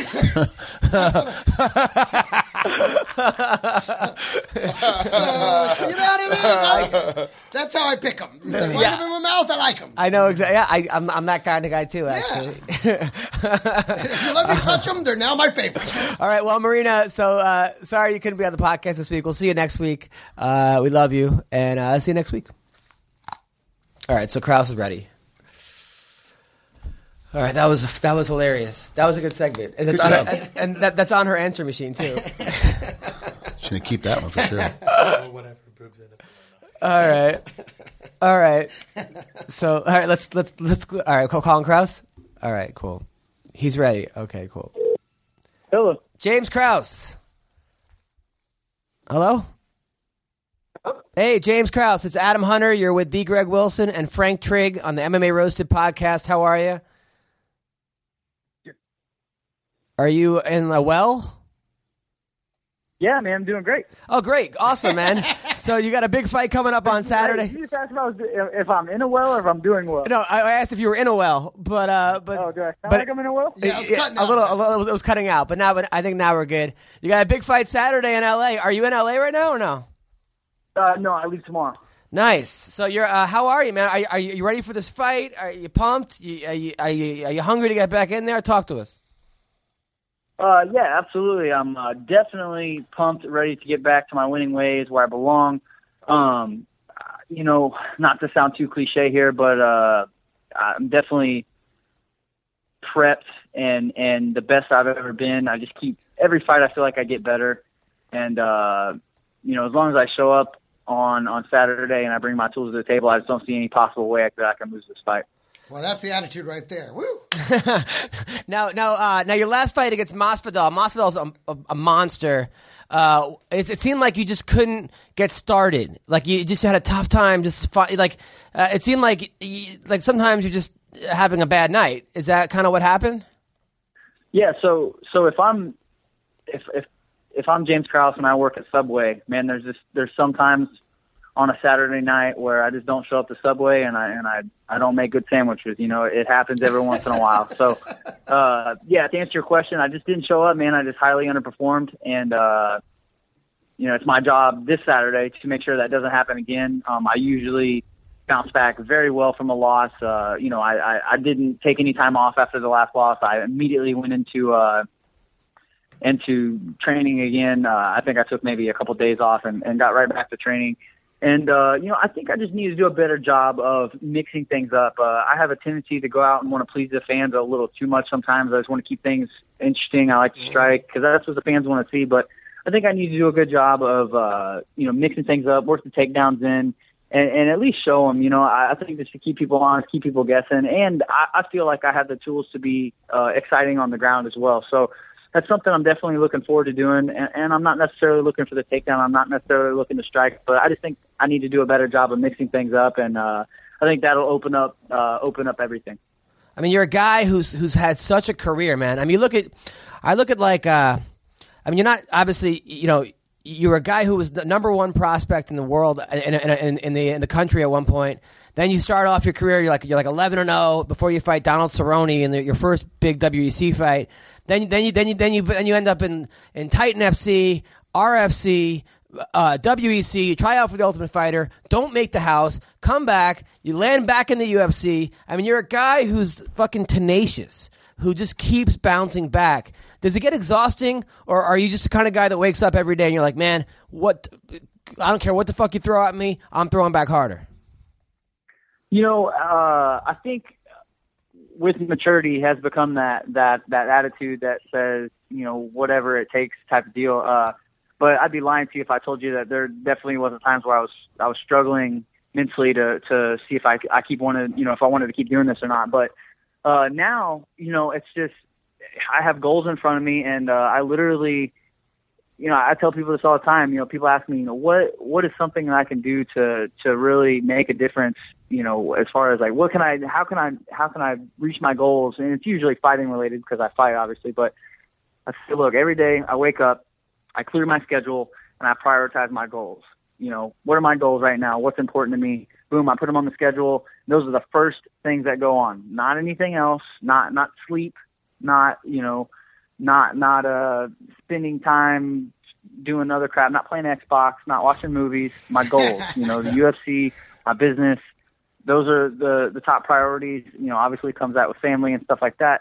Those are my goals. So I wake up and I drive towards those goals every single day. And I'm just a workhorse at it. That's all I do. That's all I care about. And I become obsessed with reaching my goals. Now, Frank, don't you still run in the gym, right? I don't run it anymore. No. Okay, because that was one of the things that when you and I talked before, that I was saying that like that's taking a lot of time away from your ability to train. Is you have this gym and you're trying to run it. There's a lot of athletes now, especially fighters, that are going, well, the only way to make extra money because of the new or because the way the sponsorship dollars are coming in is to run a gym. I'll make money doing that, and then it becomes burdensome, becomes too much teaching and running this gym and trying to keep things together. You've stopped running the gym, but you still coach at the gym as well. Yeah, I teach one class a week. So it's way down from the last time we spoke. Then before it was quite a few, and then in the middle of training camp. Yeah, so it's progressively gone down. I mean, I have two gyms now, and I split time at both as far as training goes. And before scheduled class times, I go in and I won't say I run it, but I definitely oversee things and make sure everything's getting done. But during training times, I'm training. There's nothing. Once again, that goes back to setting your goals and your priorities. And, when fight time comes up, that's my number one priority. And even when it's not, I don't ever miss scheduled training times, ever. It's something that's scheduled in. My wife knows, my family knows, the business knows. They just know, hey, when 10:30 a.m. and 5:30 p.m. roll around, James is training. That's just how it is. Now, one of my highlights of my life was I did a show at in Mizzou, actually, at Deja Vu Comedy Club. Oh, yeah. And afterwards, these three college girls invited me back to their place, and I ended up banging all three of them. They jumped on me one at a time. I had one on my face while one was right. It was one of the greatest nights of my life. Have you experienced any of that? You're from Missouri? I'm not sure how to answer that. I think he's wondering: is all Missouri girls? That was one of the highlights of my life. I mean, you're a fighter in Missouri. You must have had some kind of stuff like that, no? I definitely don't think that's an accurate assessment of Missouri's sexual encounters. That's too bad. You just hurt their tourism. Yeah. Because I was about to buy a ticket, man. I'm like, really? Come on, you're one of the best fighters in the world, and you're living in Missouri, and nothing. All right, but before the marriage, come on, no threesomes, no groupies. Come on, Krause, give me something. I wish I had some great stories to tell you, but unfortunately, I'm kind of a loner, man. I'm a homebody. I train and I sit at home. I don't do a lot, man. My I'm money motivated, bro. I never have and never will worry about how long you been married? Females first, other than my wife, obviously. But before that, I've always just been money motivated. I could care less about any of that stuff. All right. How long have you been married? How long have I been married? Yeah. A little over 3 years. Do you think this really contributes to your ability to focus now and prepare for this fight? What was that? I'm sorry. Do you think being married really contributes to your ability to focus and prepare for this fight? Oh, no, I don't think it changes anything. Like I said, I've always been an extremely motivated person. I'm money motivated. I'm very driven.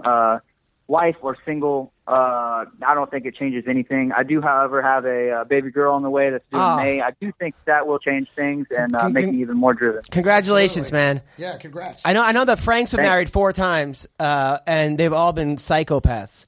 Do you have any advice for him, Frank? Yeah.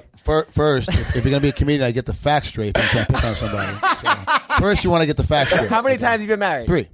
Okay, sorry, I was off by 1. Yeah, that's a major one. That's the big one. Yes. Fourth is. I remember actually watching you train at Extreme Couture, and I remember seeing your wife with your baby. And your wife looked like she just came from the Rhino. She had blonde hair and these huge boobs and like a belly button ring. And I thought, this is definitely a chick that you'd hook up with, not one you'd marry. Is that a fair assessment, Frank? She'll make a good wife for somebody, not me. All right, gotcha. Somebody not named Frank Trigg. Yeah, definitely not anybody named Frank Trigg. Yeah. So the one thing I have to tell you about having kids and still competing is that the toughest thing is leaving them behind when you have to travel, like when you have to go away for train camp or going away for a fight. So what I did is that when I went to train camp, I would just FaceTime and. Well, I guess it wasn't FaceTime. They didn't have FaceTime yet, but it was like Skype. I would Skype all the time with them. And then I just made them come with me to the fights. So I'd always at least have the kids around me during the fights. But you have to be ready for, especially if they're, if it's a newborn, you're talking like, say you're fighting this weekend, your baby's going to be born in May, hopefully May 7th, because that's a good day to have give birth to anybody, because it's my birthday. Nice. That then you're going to be fighting in September. They're going to be just months old, and you have to deal with the 4 a.m. wake-up call and the 4 a.m., so you have to weigh that out. Yeah, do I need to get sleep before a fight and be more relaxed, or do I need to have my child in the room with me so I feel more comfortable? So you have to kind of weigh that out, and every man's a little bit different. I've talked to some guys who are like, fuck them, I don't like my kids, I'm going to be gone. And they're gone, there's fight week, they just want to be an asshole and be fight week, be a fighter, and then when they come home, they're like daddy daycare, and that's kind of what they do. Everybody's different. Yeah. The other thing you have to do is, I don't give a damn how much you trust any one of your other fighters. Do not let her around any one of their sons, because we're all assholes. Thanks, Frank. Period. Valuable advice. Dear Frank. Dear Frank, I'm having a kid, and I now want to kill myself. Thanks, guys. Appreciate it. Kill every kid that's under 8. That's under 12 in the neighborhood. Dear Frank. Homemade now. I'm kind of that ship sailed, so I'm in for the long haul now. So, now, James. Now, who's this guy you're fighting? I don't know a ton about him. I mean, Lazaro? I take that back. I know a lot about him. His name's Valmir Lazaro. He's 12-3, 9 knockouts. Striker, pure striker. Very little jiu-jitsu. You can't even find Valmir Lazaro and the term jiu-jitsu in the same sentence together. He's, other than his loss to James Vick, he's never fought anybody with a winning record. So, I think it makes for an exciting fight. But like I said, if you really compare fighter to fighter, I just think I'm a far superior athlete, far superior fighter. I've fought way tougher people than this guy. I mean, if you just look at who I've fought in the UFC alone, it's in no comparison. I fought way tougher guys than this dude. Every person I fought in the UFC will beat this dude to dust, and that's just a fact. So, I just have to go in and do my thing, and I have to play up to my skills, and I do what I know I can. And if that happens on Saturday, it's going to be an easy fight for me. Look at this guy's record. Look at this guy's fight history. Do you kind of feel like, a step down in competition for you a little bit? Because you fought some of the biggest names in the sport coming up, and all of a sudden you've got a guy that's tough to find anything on, is it a step down? Absolutely. But, you know, these guys are hungry, you know, literally. You know what I mean? Like, so you definitely can't take anything away from anybody. It's, you know, at the sport of MMA. I mean, we've seen last night 10 underdogs in a row won. So, you know, I can't take that. I can't let that go to my head. And I got to go in and just fight my game and fight my fight. And if I do that, you know, like I said, it should be open and closed for me. Well, James, look, man, we're gonna be rooting for you. I like you a lot. I think you're a great guy, and you did that military tour, right? Yeah, man, that was one of the coolest experiences I've ever done in my life. Yeah, that I actually helped set that up, so I was super happy that awesome. That did that. I did a tour. They wanted fighters. Thanks, I got James out there. He did a whole thing for the troops. That's excellent. Him and Shayna Baszler and Jessamyn Duke and. You know, I'd love to do that again. That was awesome. Absolutely, they're going to have more of those. And you're a great guy, and you're a great fighter, and you've paid your dues. And you know it's an honor to watch you fight, and I can't wait for Saturday night, buddy. Thanks, brother. I appreciate it. Well, thanks for calling. Best of luck to you, man. You have a great fight. Thanks, guys. I appreciate it. Take care. Bye. All right, that was James Krause. I like that guy. You know, he was saying, though, this guy, no Brazilian Jiu-Jitsu, but I'm looking at what little information is here. And they from skill breakdown, 33, like it's an even breakdown between striking, submissions, and takedowns. He's from Brazil. You have to assume that he's a black belt. Yeah. Right? I mean, it seems like I'm afraid he may be taking his ground game a little too lightly. That's, I mean, from what I'm seeing here and versus what he says, I mean, do you think that might be possible? That's like assuming every Chinese guy is Jackie Chan. And they are. I'm assuming every Brazilian in the UFC has a good level of jiu-jitsu. No. It's not the same like saying... You don't think so? Come on. In the UFC? I'm not saying every Brazilian in general. No, I understand. I hear you trying to bail yourself out. I hear you trying to back up on that door. I hear you. I'm trying to back out of nothing. I hear it. It's still hit and miss. I mean, it's still... There's a lot of guys out there that are great Brazilian fighters that aren't black belts in jiu-jitsu. It's what it is. That aren't above purple belt? Yeah, name some. I mean, like, name three in the UFC. How could I? They're not good at jiu-jitsu. How to be able to name them? Why would I know them? Like, I don't know any of those guys. But they're not fighting in the UFC as well. No, there's guys. That's like saying everybody in the UFC has to be an amazing fighter. Well, then it's not true. Yeah, it is. It isn't. CM Punk. We can move on now. That's different. It's like, it's not. No, it's not. You said an aberration. If they're in the UFC, then everybody has to be good. That's not true. Everybody does have to be good in the UFC. No, fighting? Come on, man. You're talking Joe Silva and Dana White, and these guys are not going to sign people that aren't. I mean, look, there are certain guys that have better skills at certain levels. Cody McKenzie was a far better grappler than he was a striker. I mean, there are guys out there that are better strikers. That you know, Houston Alexander wasn't a submission specialist on the ground. Right. Okay, but they were a certain level of fighter to get there. I mean, except for maybe, I mean, the only guys that I would assume that you're talking about are the guys in the Ultimate Fighter China that where you see a guy who's 3-1 or 2-1 because they're going from that talent pool. Edson Barboza doesn't have a black belt. Edson Barboza. Okay, boom. He is brown. Purple. I said purple or below. Yeah, he did. But thanks, Watson. Okay. So got close.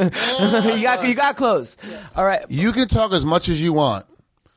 Every fighter potentially can be on steroids because Anderson Silva failed, who is the cleanest guy that does everything best for the sport. So now all bets are off. Anybody can fail a drug test. But that's nobody. You do not have to be that good to be in the UFC anymore because they have an 0-0 CM Punk, not 0-0 in the UFC.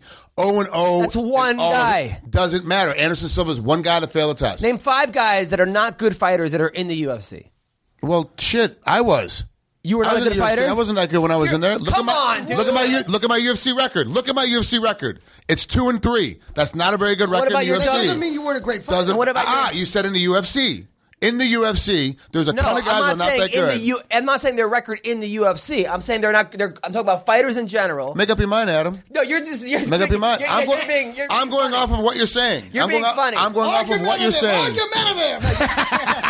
No, you're being funny. I'm going off of what you're saying. You can't get to the UFC. Yes, you can't be in the UFC. Absolutely. No, I'm playing devil's advocate. You have to be a good fighter to get in the UFC, period. There's no way around it. What was the point of making that? And you have to be great all the way around. You know why he's been divorced 3 times. Because the anomaly...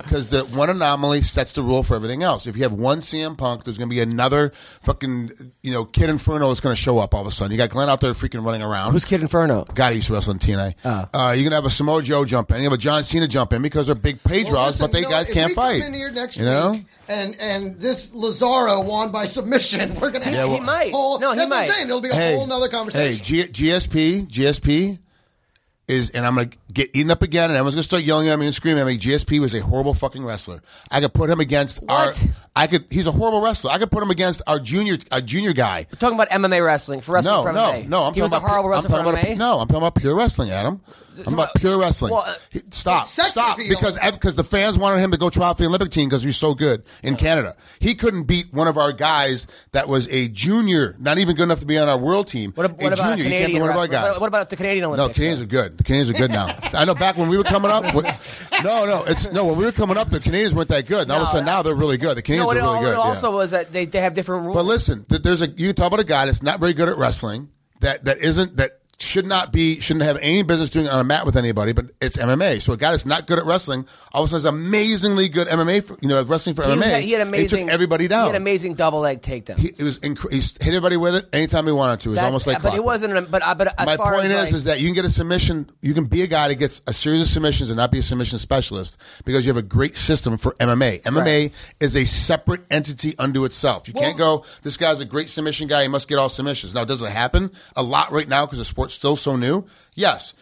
Anderson Silva is an amazing submission guy. He doesn't submit that many guys because he knocks you out first. He's also a black belt in jiu-jitsu. He's great. And he's an amazingly good submission guy, but never got there. You never saw it because he's knocking guys out. And that's my point, is that you don't have to be amazing at any one of these things and still be able to pull off a submission. Lazaro can pull off a submission this weekend over James Krause because he beats him up. If he does, it means that he underestimated his ability to do that. Yeah. Do you think Gegard Mousasi is ever going to rear naked choke Mark Munoz, who's fighting this weekend? Okay, let's talk. Never going to happen. Let's talk about a couple things. First of all, the fights last night. Yeah.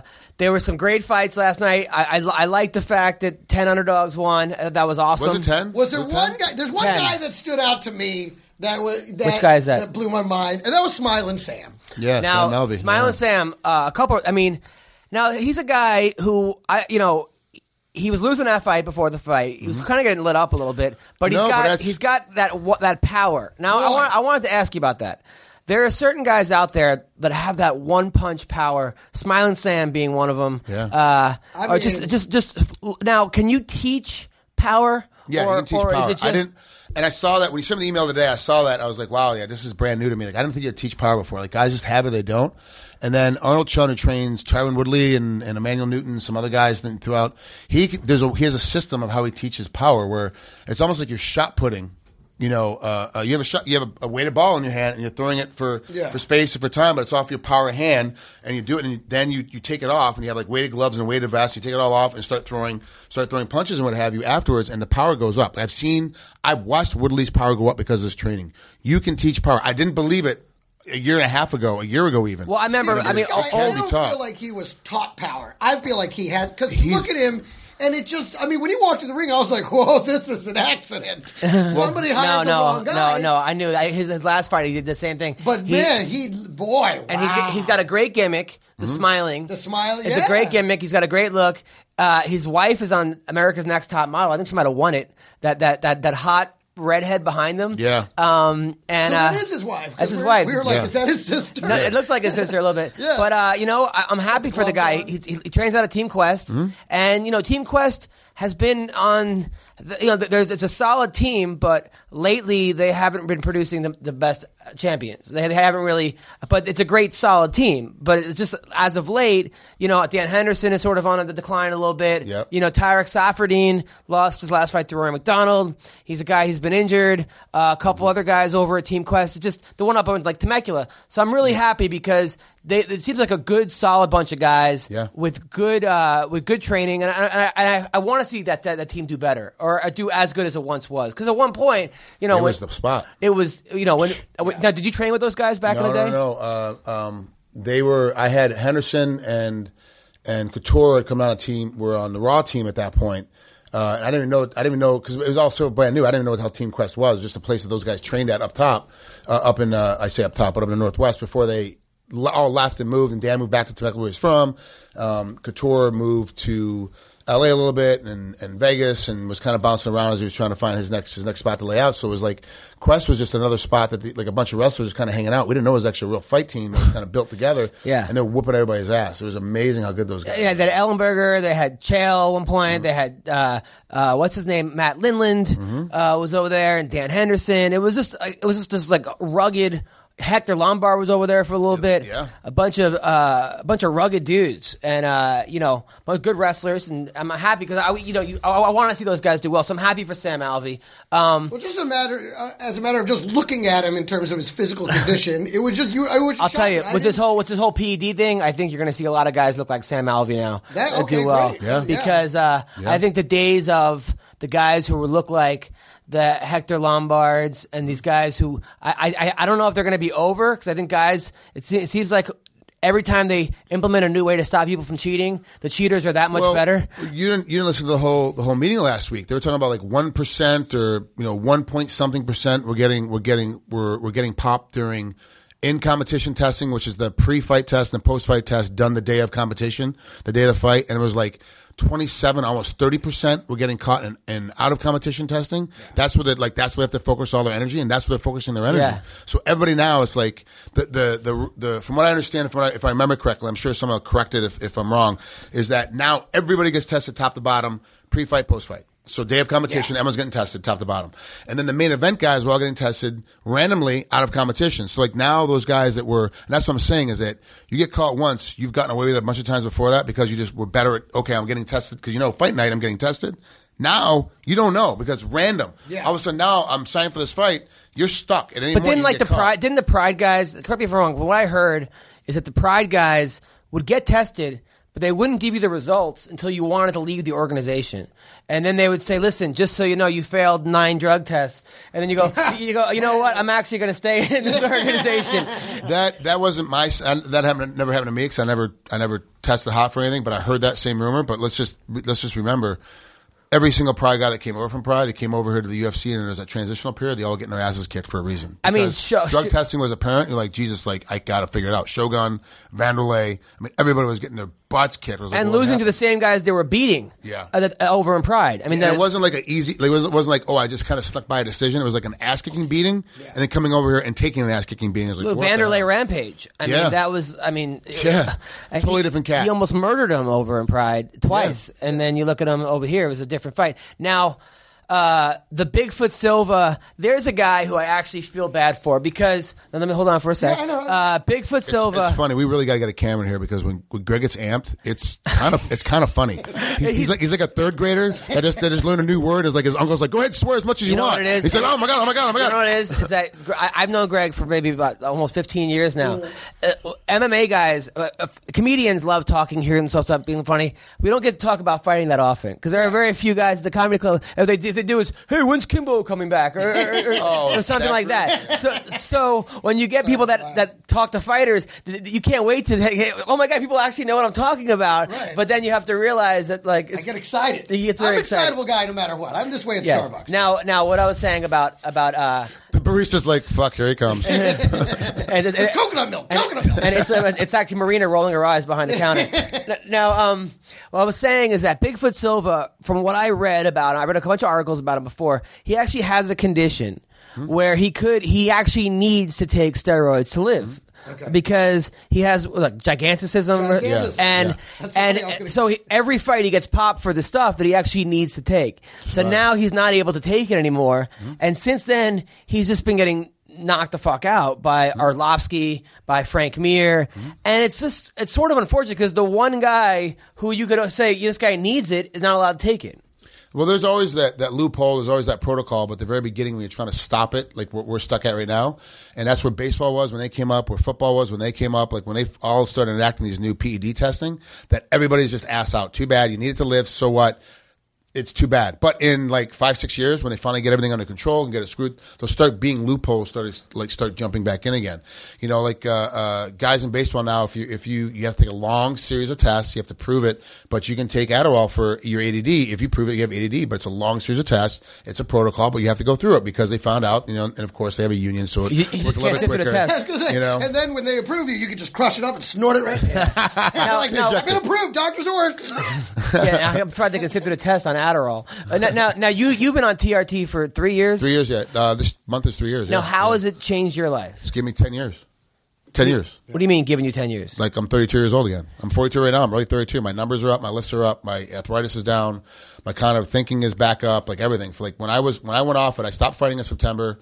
That next January, I went out to Hawaii. I was seeing a buddy of mine, Greg Honda. If you've ever seen the photo of Robbie Lawler punch me in the face and the blood splatting everywhere, my nose splits open. Yeah, that photo was taken by Greg Honda. He's been a close friend of mine for a long time. Except it's funny because on his business card is that picture. Oh my god! It's like it's fucking great. It's you getting your nose broken. It's me dying. It's me. It's me starting to kill myself. So there, but Greg and I are real close friends. He brought me out and said, "Hey, there's this group out here. You really need to sit down and talk to him." I met this doctor, Charles Arakaki. Started talking to him. He's like, "You're part of the protocol. The reason why like." If you're in a hard contact sport where there's head trauma involved, football, taekwondo, judo, boxing, you know, really Big Ten style of wrestling, those guys headbutt all the time, like guys like that, they're going to have problems later. That's why like, football players, they were dying. Like at 55, 60 years old, they're dead after retiring. And they retired at like 28, 29. Like they're done playing football. They've had 3 years in the pros and they're wrecked. Absolutely fucking right. We lost Reggie White. I mean, and his was sleep apnea because those guys at 100,000% or 0%. So I'm either working out and training all the time. I'm not doing anything. These guys were falling apart. Testosterone levels are falling way off due to head trauma. So they started doing protocol. I went in and I will be on it for the rest of my life. But I also have stated before I will never fight on it. And that's when I started doing it. I was like, I'm done fighting because... So your sex drive's up again? Everything. Oh, yeah. Yeah. Everything is up. You know, it's literally a 10-year... So you think I should take this stuff or what? Are you over 30? Yeah. Yeah. You should at least know your numbers. Like my when I got tested... Where do you get your numbers taken? My lowest... You're supposed to be... The ratio is between 350 and 1190, essentially, 1200. I was at 105 when I took my first test. I thought it was a gimmick. They were like just trying to prove, hey, look, you know, here. Well, no, where do you get this test done? I got it. I was 95. No, where can I get this done? I go to Universal Men's Clinic. That's the only guys. That's the only guys I know. I trust them. They have offices obviously in Honolulu, but also in Portland, Seattle, Oklahoma City. Treatments? It's a shot. You take a testosterone shot. And how much does it cost to get your testosterone taken? The test, the blood work is whatever the blood work is. It could be $400 or $500 if you want to pay cash, but usually it's just insurance running it. And then after that, most of these places don't do insurance. The men's life clinic and life and longevity clinics, and it's usually about it could be anywhere. I've seen some guys paying $800-900 a month for it. You know, what are you paying for? $200. It's $250. You're paying $250 a month, including doctor's visit. That's including the doctor. Increased testosterone levels do also contribute to hair loss, though. No, only see you're one of those guys that read the wrong study. No, it's true. Yes, no, it's not true. It's false. It's 100% false. A 25-year study that they finished 2 years ago that I looked at, and what it is that the guys that get hair loss is because they put their numbers over 1,500. You don't want to be over 1,500. You only need to be around 1,000 to 1,100 or 1,200. You want to be any higher than that. So if you fight CM Punk, if Dana says, then you have to go off TRT. I'd have to come off TRT. Yeah. And so I'd have to have if they go, look, we want you to fight CM Punk. You got to fight him. Okay, I need 12 weeks. And he's like, why 12 weeks? Because I need 6 weeks to come off to adjust my testosterone levels so that they're even again. So the fight last night between Frank Mir and Bigfoot Silva. Do you think now you train with Mir a lot, right? I did. Well, no, I didn't train with him. I just knew him. At the time, my wife and his wife are close friends. They're still close friends. I lost Frank in the divorce. So oh, really? Yeah, right. So you and Mir, you guys aren't friends again? We're friends, and we say hi, whatever. But remember, if your wife is like, I don't want you talking to that asshole. Yeah. You're like, okay, I'm not that asshole. So I mean, now does Mir look that good, or did Bigfoot's chin look that bad? Bigfoot looked that bad. A little bit of both. It's a little bit of both. Frank got yelled at quite a bit. Frank, I mean, I got to give it to Frank. The guy's a gamer. Nah, I mean, is he a gamer? I mean, his last fight, who did he fight? The last time he got destroyed by Dos Santos. That was a fight that, or Overeem. He lost to Overeem, right? He got beat pretty bad by Overeem. I mean, Overeem, Dos Santos, Cormier. There's one more. He was on a 4-fight losing streak. I thought it was 4. 4-fight losing streak. And if he lost this one, he'd have been out. Yeah. So a little bit of Mir was like, I'm going to be losing my money wagon that I've had for. Oh, Barnett. Barnett. Yeah. Barnett. So, I mean, did Mir look that good, or he just sort of did. I think Meadows Bigfoot looked that bad. He didn't look healthy the second he walked in the ring. I think it's a little bit of both. Bigfoot's off because he can't take the stuff he needs to survive. And then it's also, too, that Mir had his back against the wall. He's under pressure. He's got kids. He's got a wife. He's got a lavish lifestyle. Not super lavish, but he's got a lavish lifestyle. He's taking care of a house and cars. He's also insane. Like, I worked with Mir on the MMA Awards. And he's a nice guy. A real smart guy. Quiet guy. Overly smart. That's the problem. He's almost too smart for his own good. Really smart guy. Super smart. But it was after the Brock Lesnar fight. And he kind of went insane.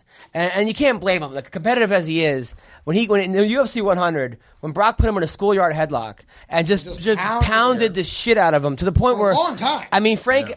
After that, he gained like 60 pounds of muscle, which was kind of strange for the 36-year-old guy, or however old he was, 32, to gain 30. It could happen. Really? I mean, when have you ever seen anything like that happen?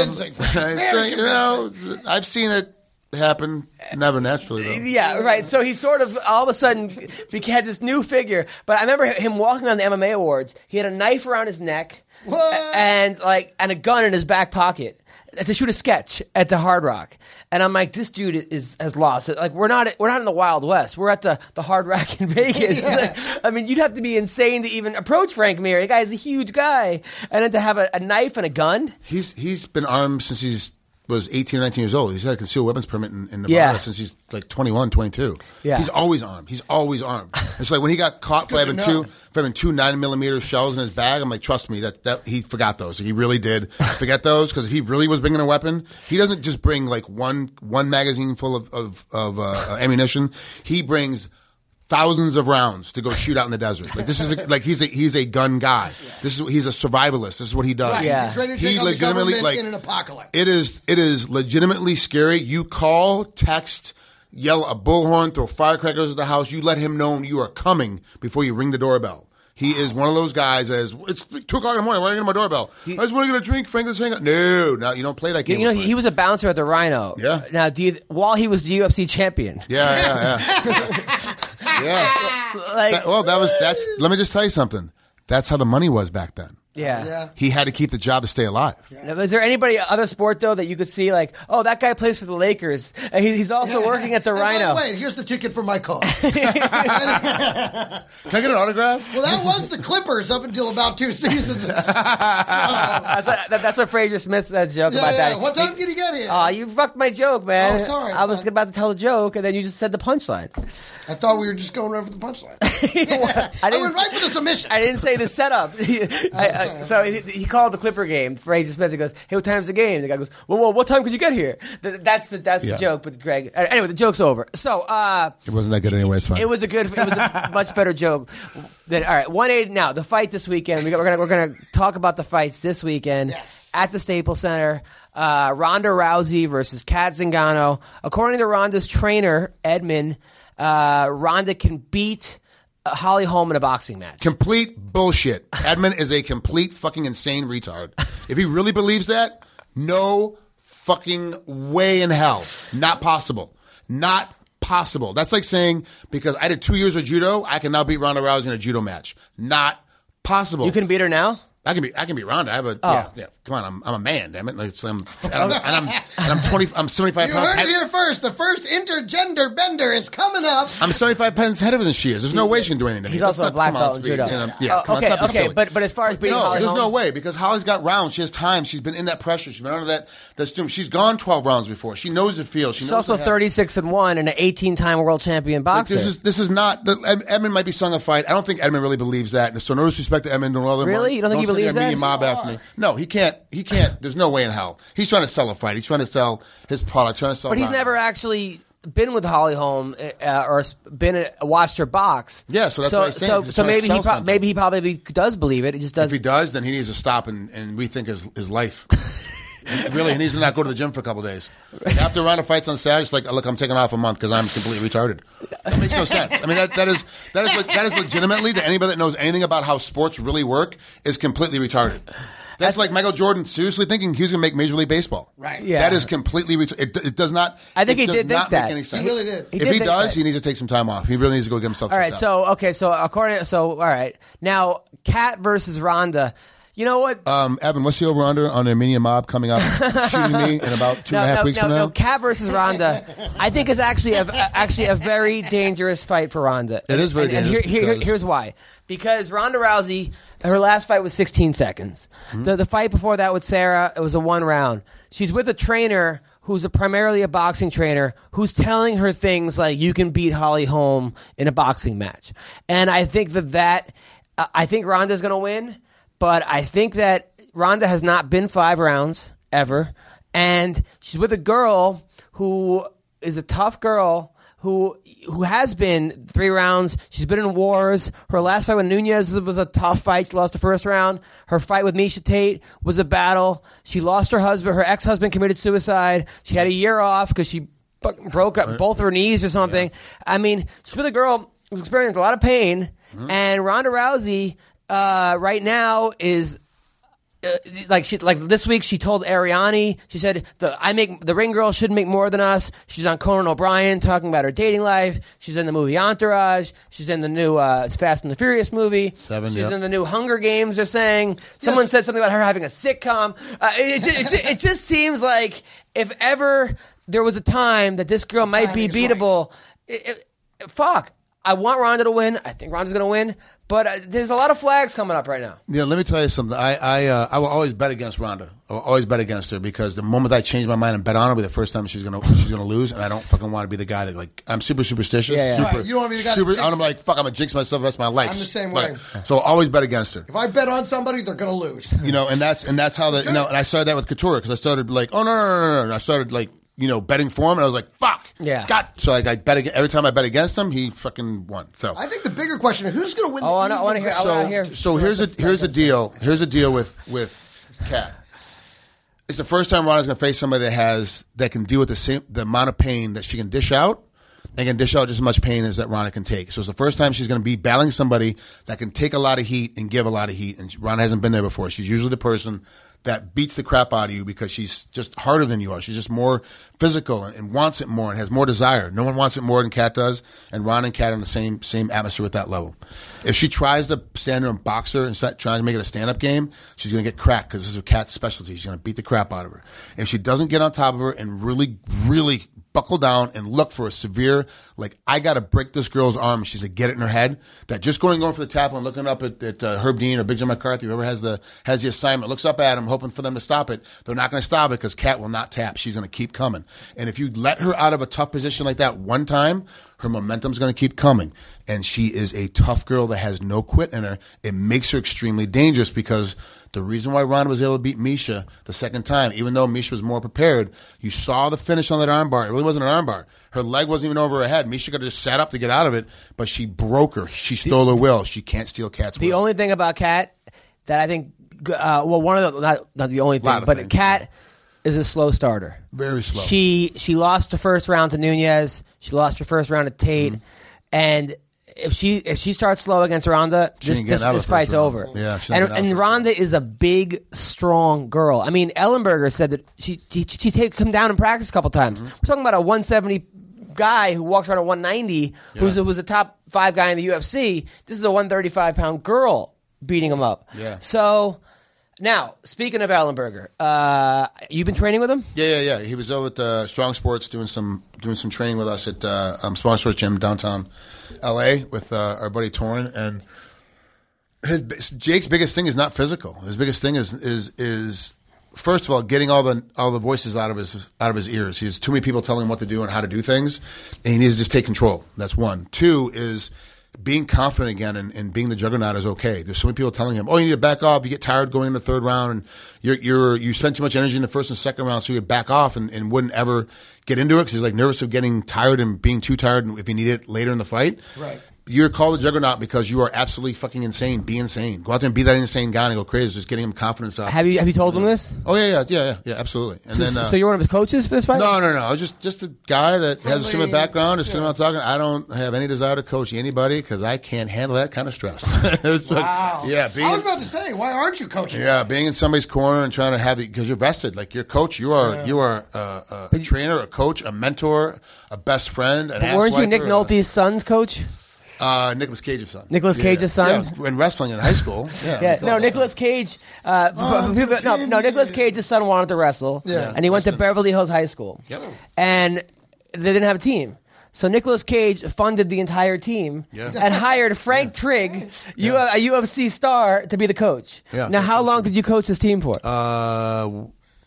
2 seasons. 2 seasons, and I moved to Vegas. How'd it go? Good. Yeah, Weston got good.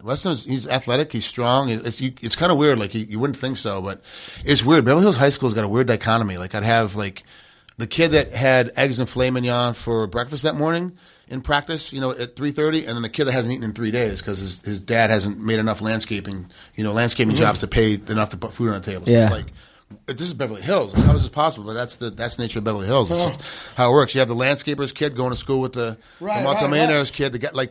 One of the kids' cousins invented spinners. On cars, like their cousin invented spinners. You're like, what? He's like, yeah, my cousin invented spinners. Like, and he's like, and we laugh at him. Like, he's the multi-millionaire because he's like, yeah, we laugh at him. Like, he's low beneath us. Like, what's your dad do? He imports carpets from Israel. Like, what the? I don't understand it. Like, it's a whole thing. That's pretty badass. Like, Nicolas Cage is like, I want my son to have a wrestling team. Yeah, I was gonna say that's very Hollywood right there. That is incredibly Hollywood. Well, then we'll just invent a team. I'm gonna hire Frank Trigg. It's gonna be amazing. It was cool. It was fun to got to sit and talk with Nicolas and Christina Fulton, the ex-wife, and the head of the whole thing. And you get to sit on a handle him and talk to him, and then all of a sudden. Nick is like, he's like, so how do you think I can do, what do you think I can do to make Weston better? I go, be harder on him, like be tougher on him. Like you're too nice to him. Like he gets away with everything. Like stop it. Like yell at him a little bit. Yeah. And then he's like, yeah, maybe I should. Like, no, you're not gonna. You're too nice a guy. Like you're too nice a guy. You're not gonna yell at him. All right. So Raquel Pennington, Holly Holm. Yeah, now. Tough fight. Holly Holm I've been waiting for her arrival to the UFC for a long time. I know Mike Winklejohn was her trainer back in the day, and Winklejohn is I think a very underappreciated coach. And you hear Greg Jackson's name, but you don't really hear Winklejohn as much because it sounds dirty. Maybe that's it. But he's been really high. I showed her my Winklejohn. Come here, honey. Want some candy and some Winklejohn? And there's a whole movement of people that really think the movement of people that really think that Holly Holm is the girl. I love how Adam's just trying to keep this on track. We're like fuck you. I'm gonna get in trouble again. No, you're not. You're not gonna get in trouble. Now, is Holly Holm the girl? I mean, I think Raquel Pennington's a girl kind of tailor made for Holm because she doesn't have much. From what I see, her wrestling isn't really her strong suit. I mean, she won her last fight via bulldog choke, which, I mean, unless you're Carlos Newton, Matt Hughes, Carlos, right? Pat Miltich. Carlos Newton, yeah. Carlos Newton. That's the last time you saw that. That's the last time I saw the bulldog choke in the UFC. I mean, she hit Ashley Evans, college wrestler, who I think herself was surprised she got bulldog choked. But I think Holly Holm is just going to control this on the feet and light it up. I think so too. That's kind of how I see this fight breaking down. But I see that if Pennington decides like she gets scared at some point or gets angry or needs to like, I got to prove a point right now, and she gets in there and takes Holly down. I think it's going to be a little bit different of a game. You'll see Holly probably get back up to her feet. She's got pretty good movement once she's on her back, but I don't think she's not going to try and lay there and stay there. If Raquel can hold her there, it makes things a little bit more difficult, and then we can see a definite change. But Holly's just one of those girls that understands. Like I said, she had a lot of rounds in boxing. What did you say earlier? 36-1. She was 36-1 as a boxer. Yeah, and that's impressive. 18-time world champion boxer. But I mean, I'm not saying her division was weak, but the women's boxing she was in, it wasn't. I mean, there wasn't that level. It wasn't like she beat Layla Ali and this other one. I mean, it just didn't. It was a tough division. And boxing is tough, but it just didn't. It seemed like there was a reason she left boxing to go to women's MMA. Almost like there's no money. Exactly, it's the same training sequence. The same, it's just as hard to train for, but there's no money in it. I'm just hoping the fight lasts long enough for me to finish. Thank you, Greg. Thank you. Now, all right. So we're going one more fight. Frank's face right now. All right. Frank hates it. Evan's angry. All right. So now, the fight that I think the couple fights that I think are going to be really good. One of the main fights is what's his name? Ferguson. Right. Tony Ferguson is fighting.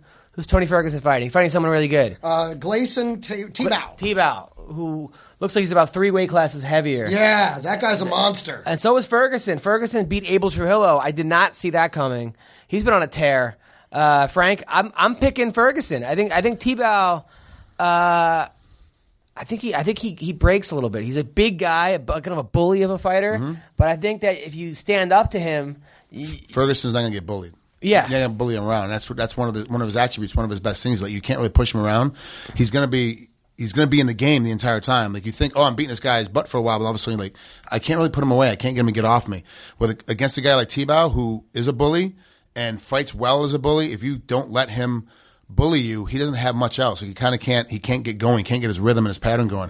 I actually kind of picked Ferguson in this one too. But what's the line? I haven't looked at any lines on this thing, so I'm wondering how they picked it, because I would think that Tebow would be the favorite in this one just because of a former reputation. But after the PED ban, I don't know about that. I'm not saying Tebow is on PEDs, but if you go out of the PED look at you test, yeah, that is a fucking big dude. Now.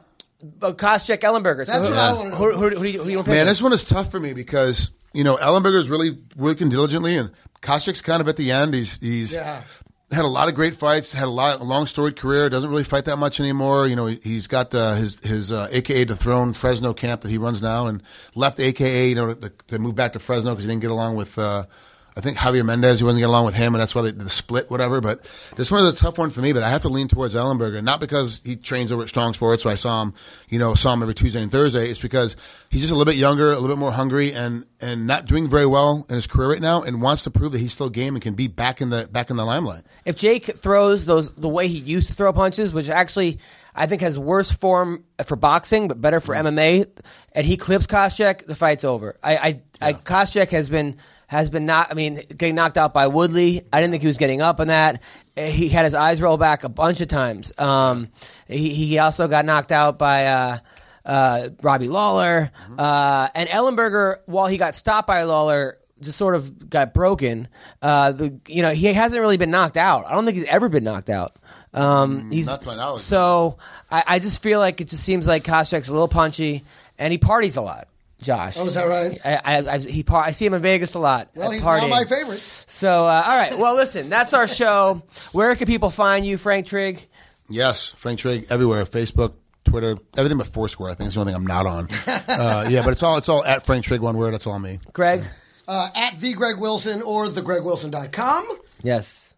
And you can find me at MMA Roasted or adamhunter.com. Or at Adam Comedian. I will be headlining in Reno all this week at Catch a Rising Star in Reno. The following week, I'm in Rochester, New York, in Webster. I will see Frank's son. And then I got a bunch of stuff coming up. I'm in South Carolina coming up. I got a bunch of dates. I'm in Iowa, Dubuque, Iowa. Are you actually making money now? Are you actually? I do all right. You're not making $50 a session. No, not $50 a session. I do well enough to the point where I could coach wrestling and love it. There you go. So it's good for you. So that's cool. Good for you living a dream. Yes. Your parents must be proud. They are. Right? The one he knows about. Yeah. The people who. Thank you guys. Fucking shitting on my schedule. Thank you, Evan the Beard. Thank you, Fox Sports. Guys, take care. Thank everyone for coming on the show. Bye-bye.